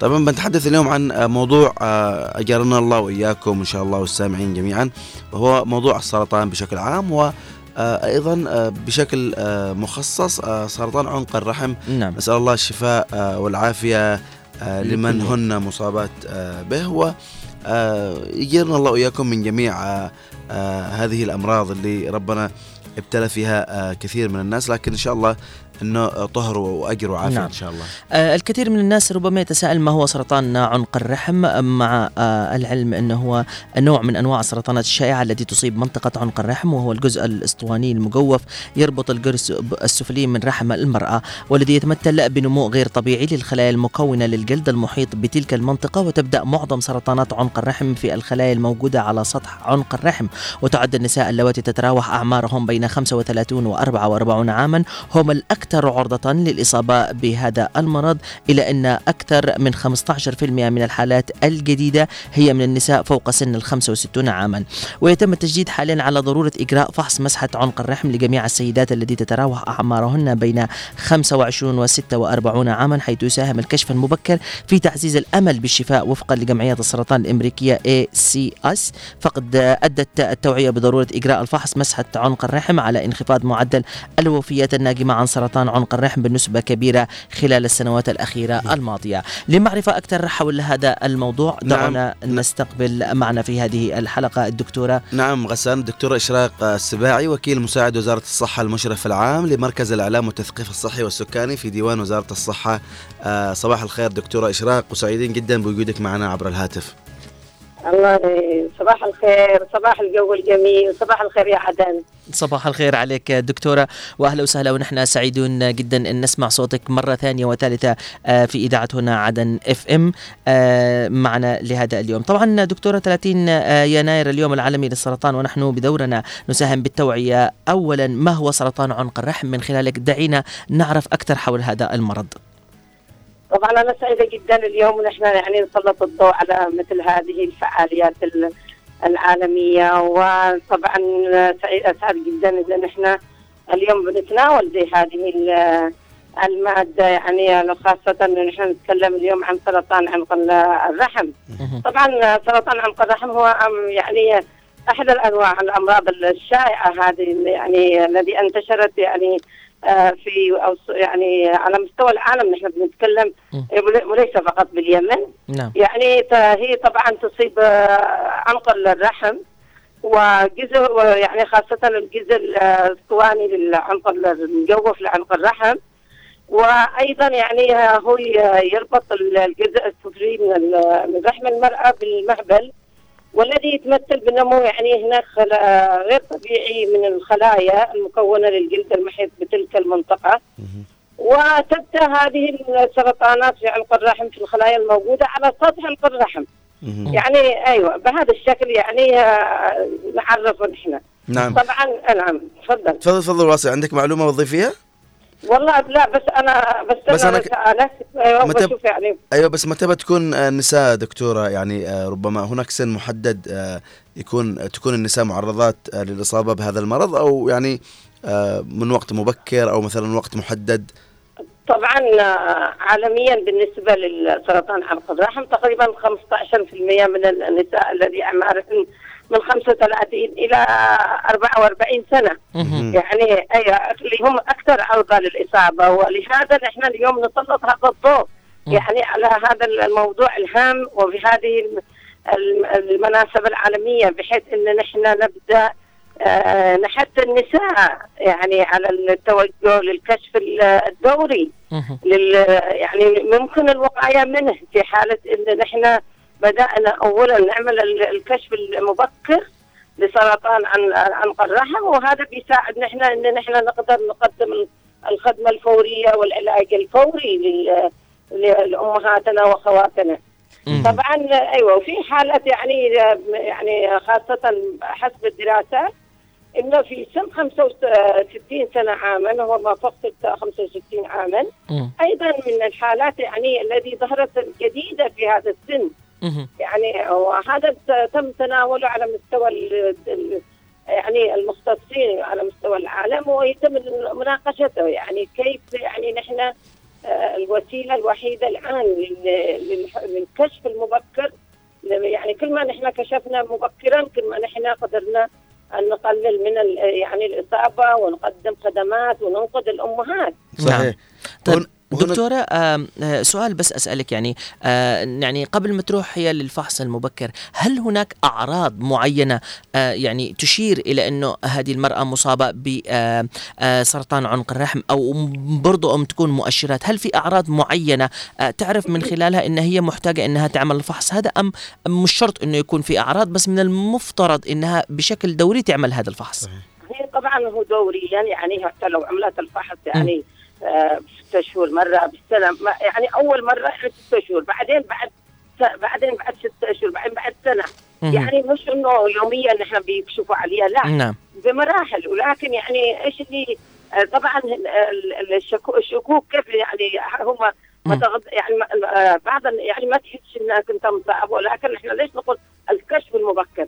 لكن المرأة قد ربما يعني من كثر الإفرازات الزلاليه دائما يعني إفرازات مستمرة. لما تجي يعني بتركب مثلا لولا بنكتشف هناك قرحة بداية قرحة. نعمل هذه المسحات نتأكد إن هذه ال- ال- القرحة اللي في عنق الرحم هل هذه خبيثة أو لا أو يعني آه، ليش نتجه لعمل المسحات وممكن نعالجتها يعني بال بالكتري ب- يعني يعني البارد يعني بحاجة يعني آه، علاج نحن نسميه الكاوية الباردة أو يعني كانت في أو أو كاوية حارة. يعني هذا بالبداية لكن إذا هو سرطان نحن نتدخل بطريقة أخرى. ولكن الكشف المبكر هو الوسيلة الوحيدة الذي الفحص يعني ناخذ ناخذ مسحه من عمق الرحم لجميع السيدات مم. يعني الذي يعني خاصة يعني تتراوح معهم في الان نحن كنا نقول من 35 آه، يعني سنة وما فوق ل 45 مم. الآن حتى من 25. 25 سنة نعم، من 25 سنة. مم. نحن نضطر إن نحن نعمل. المسحه و- أيوه وهذا يتم بالكشف المبكر يعني في تعزيز الأمل بالشفاء للأمهات. نعم. إذا دكتورة نقدر نقول من أبرز الأعراض آه، يعني المؤشرة لذا كذا قلت زي ما قلت أنت الإفرازات ال- الكثيرة آه، للمرأة وأيضا أما مش القر... بس العادات أحيانا نزول بعض الدم من اثناء يعني آه، آه، يعني من من الأمهات نتيجة الاحتكاك والمع يعني المعاشرة وكذا. الزوجية يعني تبدأ بهذه ال- الشيء مقلق ونبدأ نحن تقلق الأم أكيد بترجع إلى ال- إلى ال- نعم. إلى ال- المركز الصحي. ولكن نحن لا نريد أن نحن نوصل إلى هذه المرحلة. لأن نحن نقول الكشف المبكر. المبكر، يعني آه، نحن جميل. نروح نعمل آه، يعني فحص آه، يعني أولي. لنا يعني نطمئن على أنفسنا. نعم. دكتورة يعني آه، مدى استجابة الناس؟ يعني اليوم يعني ربما آه، المجتمع يقول لك آه، يعني عيب ان أنا أروح أو مثلا خوف إنه مثلا آه إنه أنا بروح بكشف أو مثلا يعني قد أنصدم من النتيجة. يعني يعني الناس ربما يكون عندها تخوف أو ربما المجتمع آه ما يساعدش على آه يعني الفحص المبكر. لا لا يا عزيزي. يعني نحن نحن أعطينا حجم كبير للكشف المبكر لسرطان الثدي. وعملنا توعيات ال- الكل شارك أنتم كإعلاميين ونحن. كأطباء ويعني ووزارة الصحة والمع والمؤسسات المعنية. آه، ويعني نحن شغالين على الكشف المبكر يعني من يعني من سنوات يعني ونحن نعم. بدأنا آه، نكتشفه مبكرا وانقذنا كثير من السيدات يعني بالنسبة. لسرطان عنق الرحم لم يكن له هذه الضجة الإعلامية نعم. التي اليوم نحن نفتقدها نعم فأنا من هنا من هذا المكان أنا اطلب يعني الكل يسلط الضوء مم. على سرطان عنق الرحم بحيث إنه التخلص منه آه يعني نبدأ بالتوعية المكثفة بحيث إن نحن نقدر أن تصل إلى آذان كل امرأة. ونحن يعني نخليه بشكل مستدام. دائما ليس ننتظر حتى تحدث الفعالية آه يعني المناسبة العالمية والذي يصادف دائما في 4 مارس آه، للتخلص من سرطان عنق الرحم توعية في كل مكان. ولكن نحن اليوم باتجاه يعني دولي ونحن أعضاء في الشبكة الدولية للتخلص من سرطان عنق الرحم. آه، على مستوى الدبليو جي أو منظمه الصحة العالمية مكتبها بالإمرو وأيضا بجنيفا آه، يعني هذه يوميا ونحن نستلم منهم آه، آه، يعني آه،. تعليمات. وتوعية ودراسات. وأيضا تجارب الدول التي سبقتنا وأخذت يعني آه، في بعض الدول قد بدأت مثلا تأخذ اللقاحات. يعني تقول لك يعني أحسن نحن نعمل الوقاية وفي سن مبكر للنس- لل- لل- لل- للنساء بحيث إنها ما تصيبش بهذا ال- المرض. فيعني مثل السعودية يعني قطعت شوط كبير المملكه العربية السعودية الإمارات الأردن. نحن طبعا في مصر ولكن نحن نحن متأخرين بصراحة باليمن. آه لكن نحن بالنسبة لنا لازم الآن خل- خلال هذا العام يكون عندنا حملة مكثفة للتوعيه أيضا آه فتح يعني في جميع مراكزنا للكشف المبكر لسرطان الثدي وقضية وعنق الرحم. بحيث إنه تكون هناك آه، آه، تغطية في المراكز الصحية أيضا آه، كمان اليوم نحن أيضا آه، إن شاء الله يوم الخميس لو بتشاركوا نحن. آه، وزارة الصحة معنية بمركز الأورام آه، يعني السرطان في مستشفى الصداقة في الدور الخامس مم. هناك احتفالية وفعالية كبيرة آه، وزير الصحة يدشن المختبر المجاني ل- آه، يعني للكشف سواء كان يعني لأخذ العينات أو للص- لفحوصات الدم للسرطان يعني حيكون هناك رادف من من روادف الإنجازات الذي آه، تقدمها وزارة الصحة مهم. آه، في الأوان ممتاز. الأخيرة. بإذن الله. آه، طب دكتورة آه، نعود إلى آه، موضوعنا وهو آه، سرطان عنق الرحم، هناك أنواع لسرطان عنق الرحم منها الخلايا الحرشفية والسرطان أيضا السرطانات ال- الغدية. من خلالك عرفينا أكثر حول هذه ال- الأنواع وإذا كان في أنواع جديدة يعني غير هذه النوعين اللي نحن ذكرناهم. طبعا بالنسبة لانواع يعني سرطان عنق الرحم نعم مم. يعني الحرشفيه هي يعني طبعا تقريبا تشكل في باطنة عنق الرحم يعني في الباطن حق عنق. الرحم. يعني يشكل ما يصل تقريبا إلى 90% من الحالات السرطانات يعني هذه. آه أيوه عندك مثلا الحالات ال- الأخرى سرطان الغدية يسموه. هذا يعني تقريبا يعني ينتج عن طريق ال- الخلايا التي تنتج ال- المخاط ولهذا في بداية ال- الأمر أنا تكلمت وقلت إنه يقتل الإفراز. يعني إفرازات يعني مهم. آه يعني آه وهذا لازم يكون مؤشر يعني يجب على ال- النساء تداركها نعم طبعا آه، أيوه السرطان المختلط هم بين ال- الحرشفيه وال أيضا ال- الغدية أيوه. فهذا يعني عفواً. نعم دكتورة مهم. أوكي دكتورة على بال بس. يساعد نحن طبعا في الكشف المبكر نعم. آه طبعا دكتورة هذا النوعين آه اللي عرفناه واللي هي الحرشفية وأيضا السرطانات الغدية من أنواع سرطانات عنق الرحم وأيضا في المختلط الذي ممكن يكون ما بين الأول آه والثاني. آه طيب آه دكتورة دكتورة هناك ربما تكون آه، مراحل آه، لتكون سرطان عنق الرحم ومنها منطقة آه، أو مرحلة الانتشار تحدثينا عنها. طبعا بالنسبة لل نحن ذكرنا ثلاث مراحل. المرحلة الأولى الخرشفية والمرحلة الثانية الغدية والمرحلة المرحلة الثالثة هي الخليط ما بين المرحلة الأولى والثانية. نعم. آه، ولكن هنا نحن عندما تكون في البداية يعني ننقص 90% من النساء. هذا يعني لكن لما يكون عضو في المخلوط ما بين ال- الأولى والثانية هذا بيشكل إنه عضو فيه انتشار. يعني انتشار في جسم قد أصابت أعضاء أخرى في جسم الإنسان مم. مثلا راحت للكبد للرئة لغيره يعني نسميه نحن ميتا- ميتاستازيس. يعني انتشار ينتشر يعني في- هذا- في الجسم. يعني تنتشر الغدد اللمفاوية بأكبر يعني حجما وتكون دائما في الأجزاء ال- آه، يعني الأخرى من الجسم. يعني وهذا يعني هو يعني المرحلة الخطيرة اللي نحن نتمنى أن لا تصل في بها الأمهات نسأل الله نعم. العافية الجميع آه، دكتورة طيب آه، سؤالي لك إذا في حالة آم، حدث حمل أثناء آه، تواجد ال- المرض يعني أو مثلا هل سيحدث مثلا هل يمكن أن يحدث حمل أثناء آه، وجود المرض أو مثلا في حالة اكتشاف الأم بعد حدوث الحمل مثلا للمرض أيضا هل هذا له أثر على الجنين تشوه الجنين شيء مثل هذا أم آه، ممكن الله. نعم يحصل سبحان موضوع. طبيعي سبحان الله ربي غلف الطفل يعني في في رحم أمه ب سبحان الله مم. يعني لا ليس له دخل ولكن يعني إذا كان مم. من نتم لا سمح الله يعني اكتشف يعني هو يعني اكتشف آه، آه، يعني اغلب النساء في بداية يعني الحمل لم تكشف الرحم ونحن لا ما حنكتشفه إلا بعد يعني مثلا ولدت الأم أو يعني جنينها. وحدث إن موجود هذا يعني ال- السرطان نحن نبدأ بال- بالعلاج نبدأ بأي مرحلة نشخصه حي في مختصين حيكون هناك.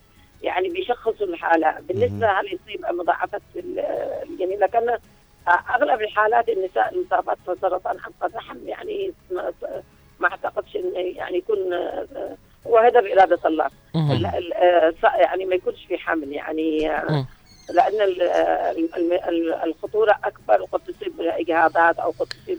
مشاكل أخرى نعم ولكن هذا هذا كل شيء بإرادة الله لا أقدر أن أجزمه ولا شيء هناك نعم. يعني أيوه هناك الله. يعني أيوه هذا كثير صحيح. يعني مختصين فيه نعم. نعم. دكتورة يعني آه أنت وكيل مساعدة وزارة الصحة وأيضا المشرف العام لمركز الإعلام والتثقيف نعم. توجهاتكم في الوزارة وفي المركز يعني حول آه هذا المرض طبعا آه، بالنسبة لوزارة الصحة طبعا أنا كنت قبل شهر تقريبا شهر ويومين إيه زي ما يقولوا يعني آه، أنا درت قطاع السكان أكثر من سبع سنوات يعني من 2000 تقريبا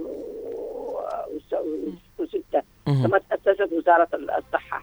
ويعني ولكن في الأوان الأخيرة يعني قبل ما غادر ال- القطاع آه، هناك وضعنا خطتنا الاستراتيجية مع في من ضمن خطة الاستراتيجية للصحة الإنجابية وضعنا كل أهدافنا للتخلص من آه، يعني آه، أنشطتنا واحتياجاتنا وماذا نريد أن نعمل في للحد من يعني للتخلص من سرطان عنق الرحم آه، في من ضمن الاستراتيجية. طبعا هناك أيضا الاستراتيجية ال- آه، ال- آه، الإقليمية للتخلص من سرطان حلق الرحم ونحن مواكبينها أول بأول. ممتاز. عكست لنا في وزارة الصحة وعش- وبدأنا آه، حسب التوصيات العالمية والإقليمية بدأنا نحن نحط أهدافنا بهذا هذا العمل. وأيضا نحن توجهاتنا اليوم ونحن آه، نحن هنا في آه، آه، مركز ال- التثقيف ال- الصحي والإعلام الصحي والسكاني. نحن لدينا أيضا خطتنا في هذا المركز. سوف نبدأ إن شاء الله بإذن الله حتكون لدينا يعني في اليوم العالمي في 4 مارس آه، ننطلق يعني بمبادرة آه، للتخلص من سرطان آه، سرطان عنق الرحم.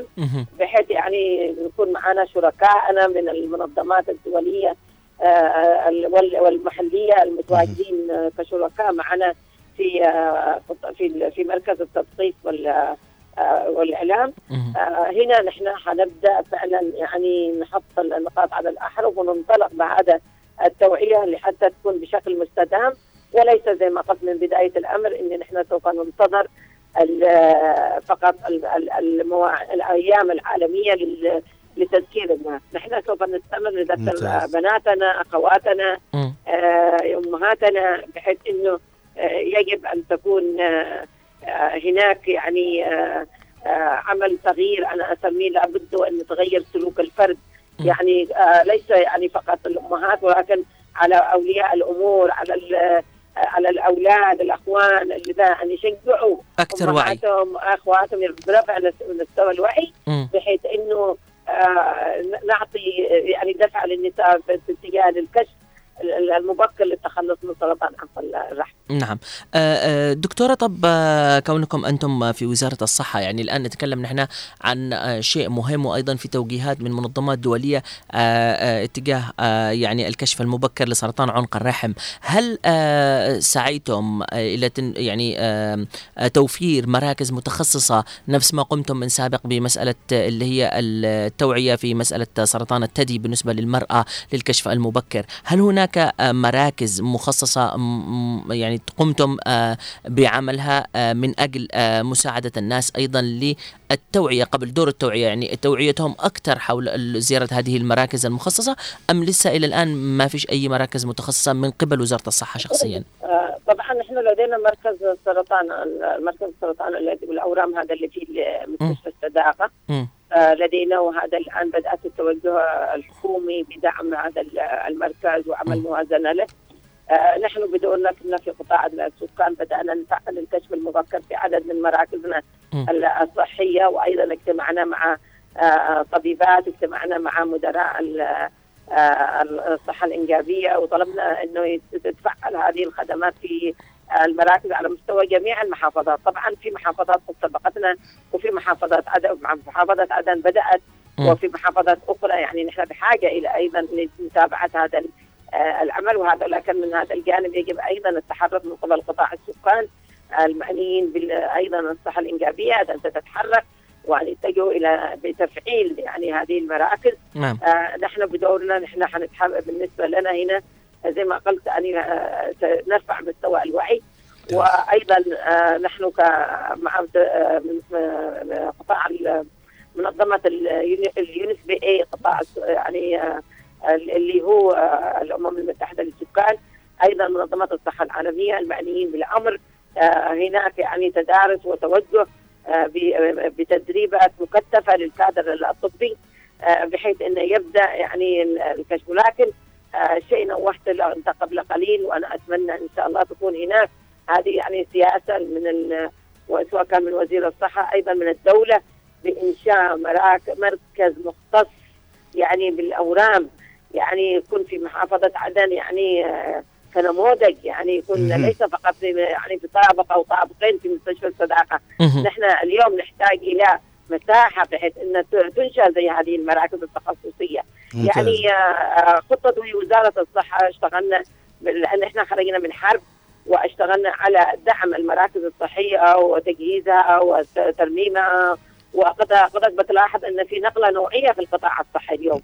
يعني ليس بالقطاع الصحي لا قبل 2014 قبل الحرب ولا بعد الحرب مباشرة كان هناك انهيار يعني تقريبا 50% من مراكزنا الصحية لم تغطى عملها ومنهارة بسبب ال- ال- الحرب. ولكن أيوه اليوم في نقلة نوعية في آه، يعني مقدمة من وزير الصحة آه، يعني آه، مثلا مع المنظمات الشريكة ومع ومع مركز الملك سلمان بن عبد العزيز ولا ننسى أيضا دولة الإمارات كانت لها الباع والذراع أيضا في في تجهيز مراكزنا. يعني نحن ما ننكرش هذا الكلام. هذه تاريخ وثق فيه. بدأت تتحسن الآن الظروف. يعني مثلا آه، قدوم أجهزة السيتي سكان آه، في في اغلب مستشفى مستشفياتنا آه، وضع أكثر من غرفة عمليات آه، تجهيزات في كل آه، في مستشفياتنا في مراكزنا الصحية. آه، فتحنا يعني أكثر من مركز صحي داخل محافظة عدن.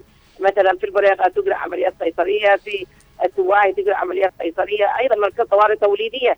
في الكويت الكويت. آه، اعاده واحياء هذا الم- المركز الذي يعني آه، كان توقفت بعض الخدمات فيه. يعني نحن يعني وهذا وهذا كله جهود من قبل وزارة ال- الصحة.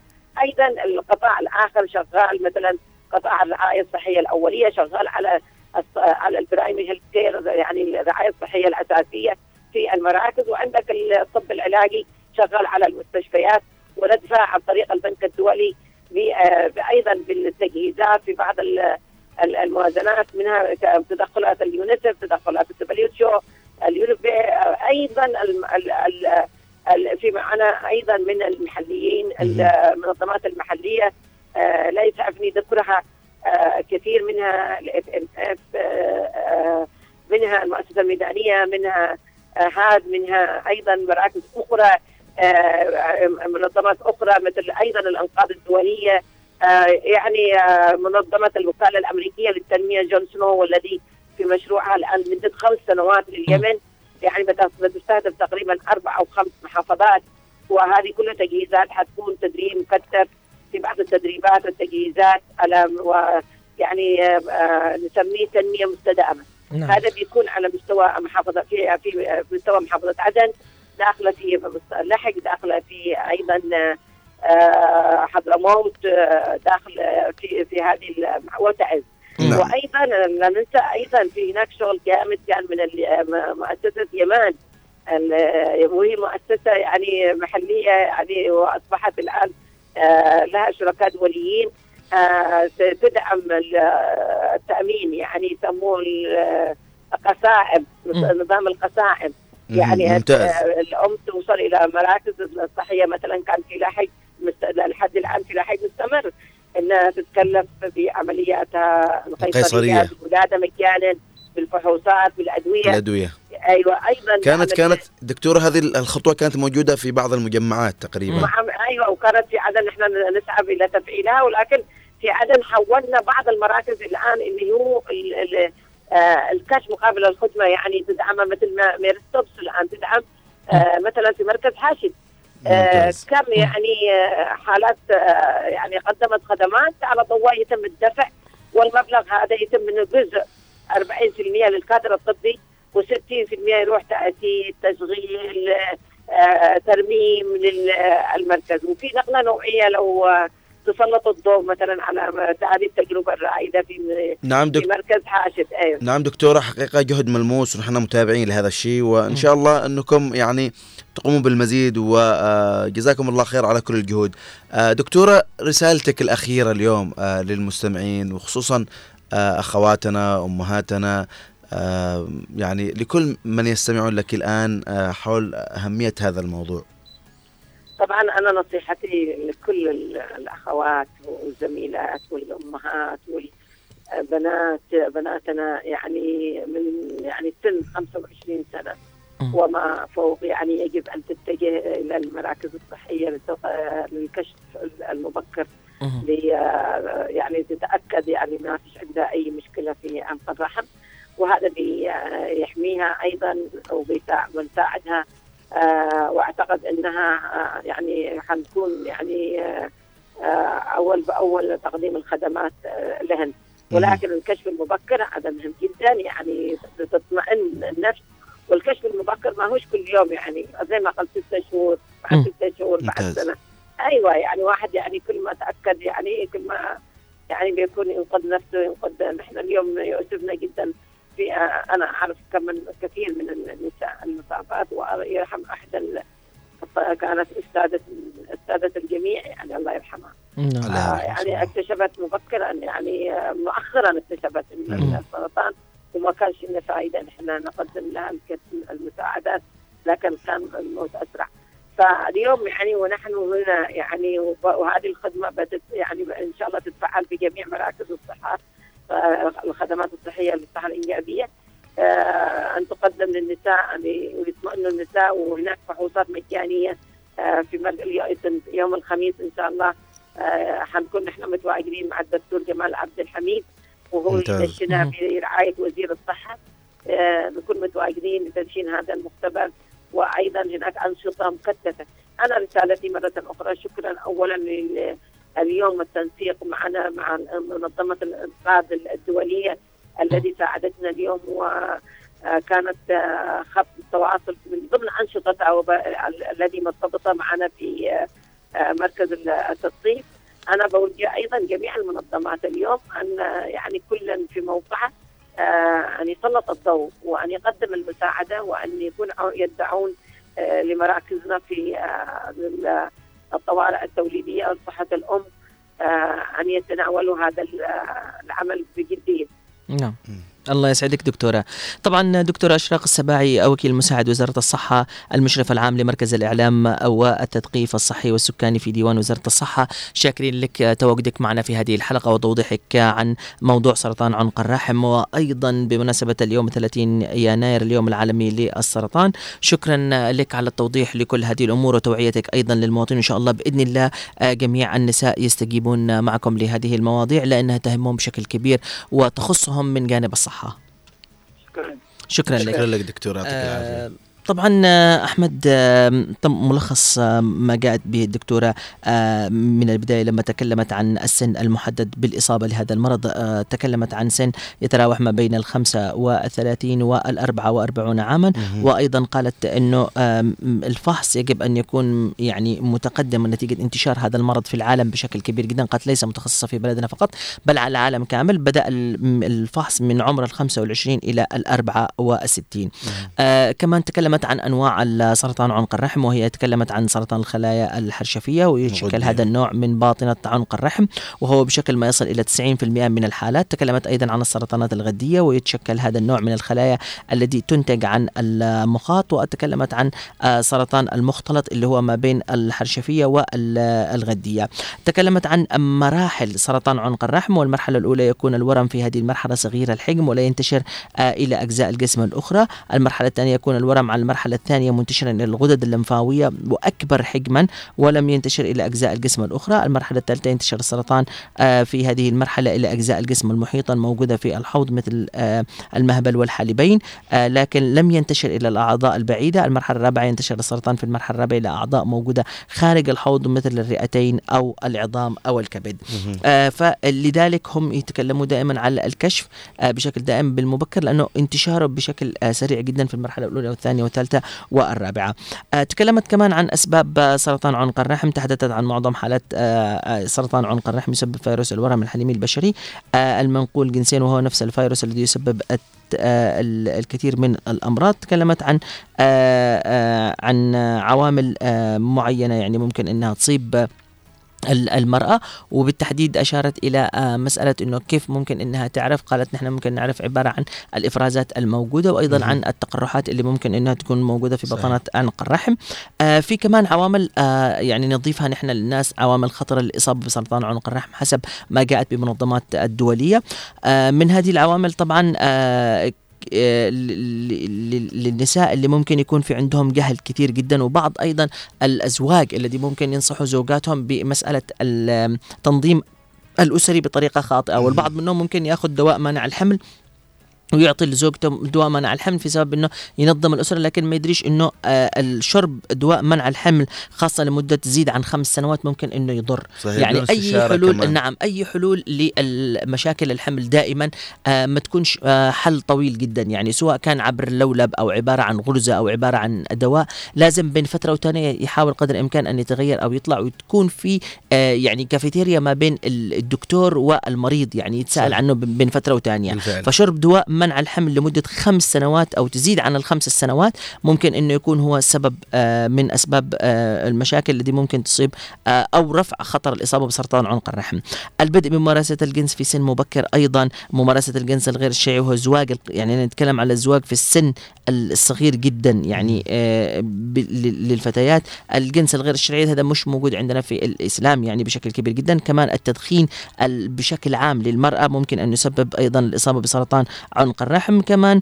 آه بعض الأمراض نقص المناعة أيضا الذي موجود عند الإنسان. آه، إنجاب توائم أو الإنجاب قبل بلوغ العمر 17 العام الإصابة بسرطان الكلى أو المثانة أو المهبل مسبقا. إذا كان في أي حد عنده الإصابة بسرطان كلى أو كبد أو مثانة ف أو ال- المهبل هذا ممكن إنه ياثر ويكون آه واحد طيب. من الأسباب. مرحلة الانتشار كمان.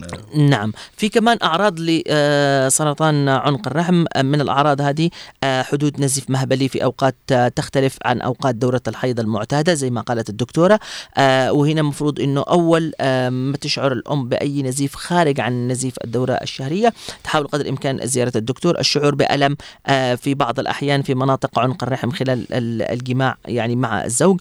ألم أثناء التبول الشعور بألم في الحوض الحاجة إلى التبول بشكل مستمر.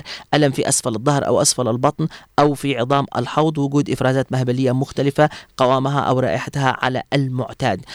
فهذه تحتاج هنا إلى زيارة الطبيبة وبدا الكشف آه عن آه سرطان عنق الرحم. طبعا الفحوصات التي ممكن تتراوح في بال الناس زي ما قالت الدكتورة قالت هناك عبارة عن فحص وهو فحص بسيط جدا وهي فحص عينة آه مسحة عنق الرحم حيث يقوم الطبيب أخصائي نساء وتوليد بإجراء فحص مسحة عنق الرحم من خلال أخذ مسحة من خلايا الموجودة على سطح عنق الرحم. زي ما قالت الدكتوره إذا كانت موجودة عبارة عن تقرحات قالت ناخذ مسحة بسيطة نحاول قدر الإمكان. آه كمان تنظير آه أو من يعني ممكن إنه يعملوا آه منظار منظار. لعنق الرحم. لفحص آه هذا أو ممكن يكون اختيار الحمض النووي للورم الحليمي للبشرة هو يكون آه جزء من آه هذا الموضوع في علاجات لسرطان عنق الرحم كل ما كان مبكر يعني ال- ال- الموضوع وكان كشفه في علاجات ممكن تكون عبارة عن حبوب كيميائية أو آه ممكن انها فيما بعد تنطلق العلاجات إلى العلاجات الكيميائية الكبيرة إذا كان في المرحلة الثانية أو الثالثة مهم. حيث تستخدم العلاجات الكيميائية أو أدوية متخصصة لقتل الخلايا السرطانية وتقليص حجم الأورام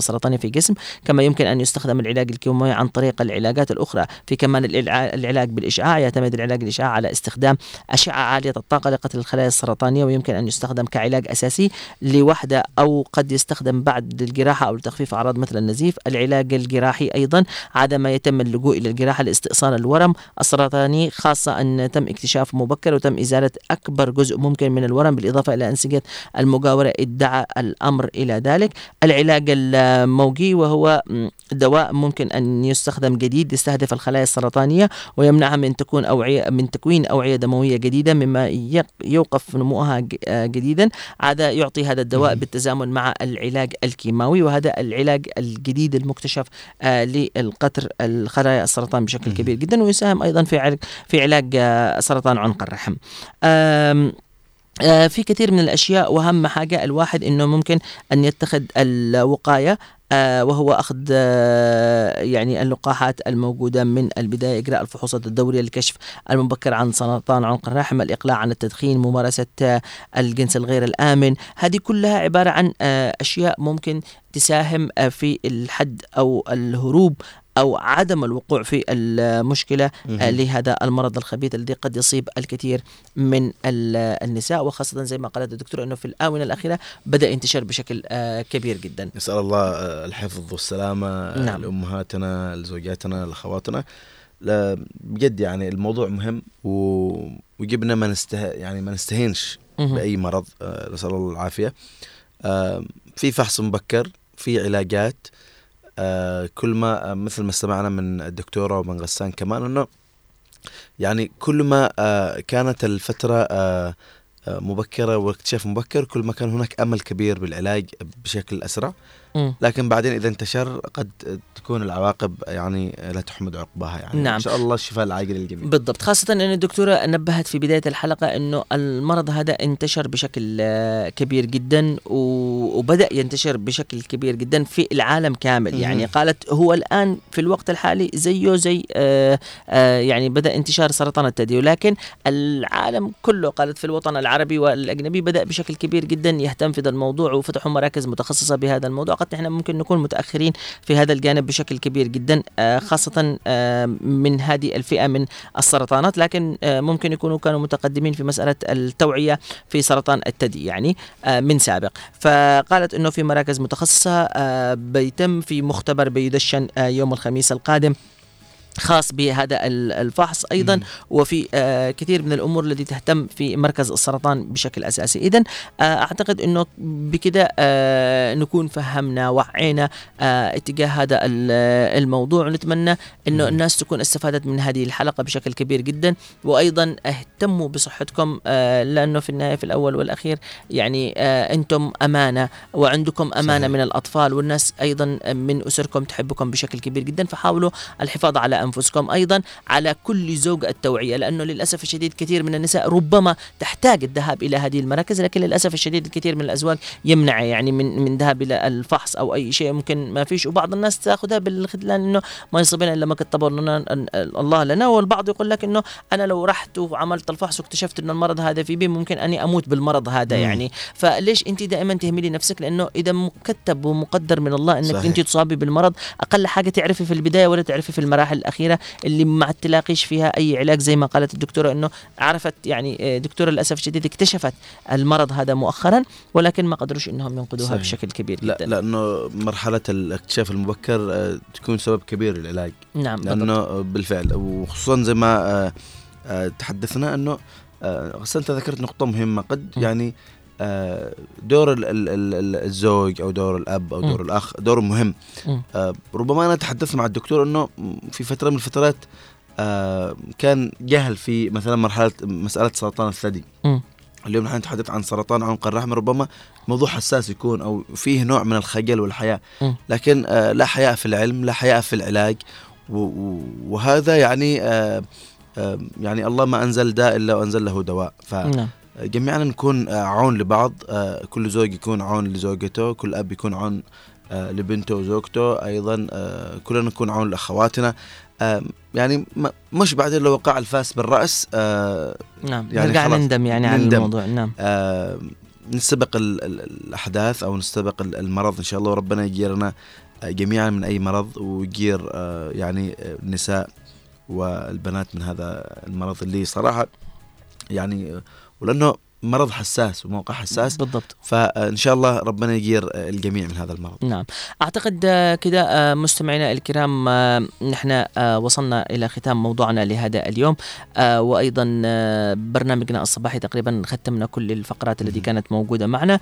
نتمنى أنكم تكونوا قضيتوا وقت ممتع معنا في هذه الحلقة. تجولنا مع بداية هذا الصباح بالطقس ما بين المحافظات الجنوبية. عرفنا أنه اليوم الأجواء جميلة في بعض المحافظات أيضا وما زالت درجة البرودة مرتفعة في بعض المحافظات. مع العلم أنه بدأنا نودع من الشتاء شوية.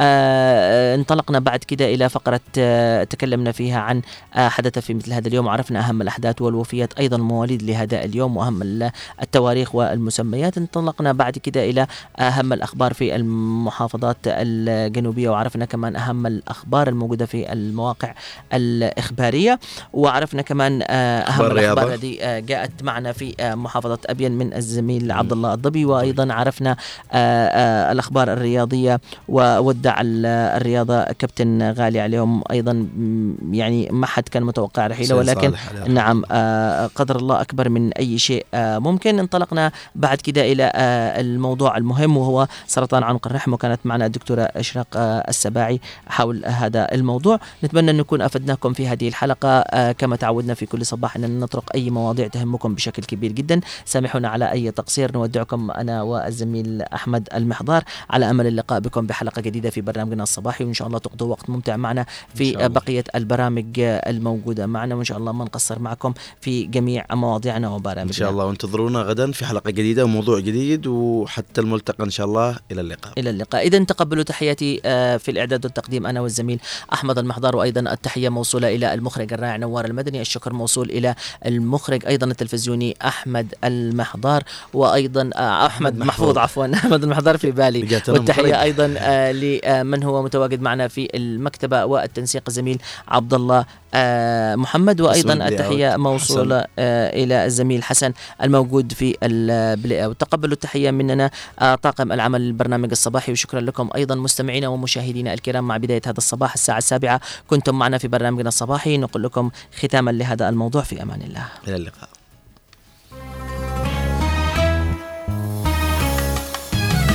يا حبيبي سعد صباح. الصباح نور وبهاء. يا حبيبي سعد صباح. الصباح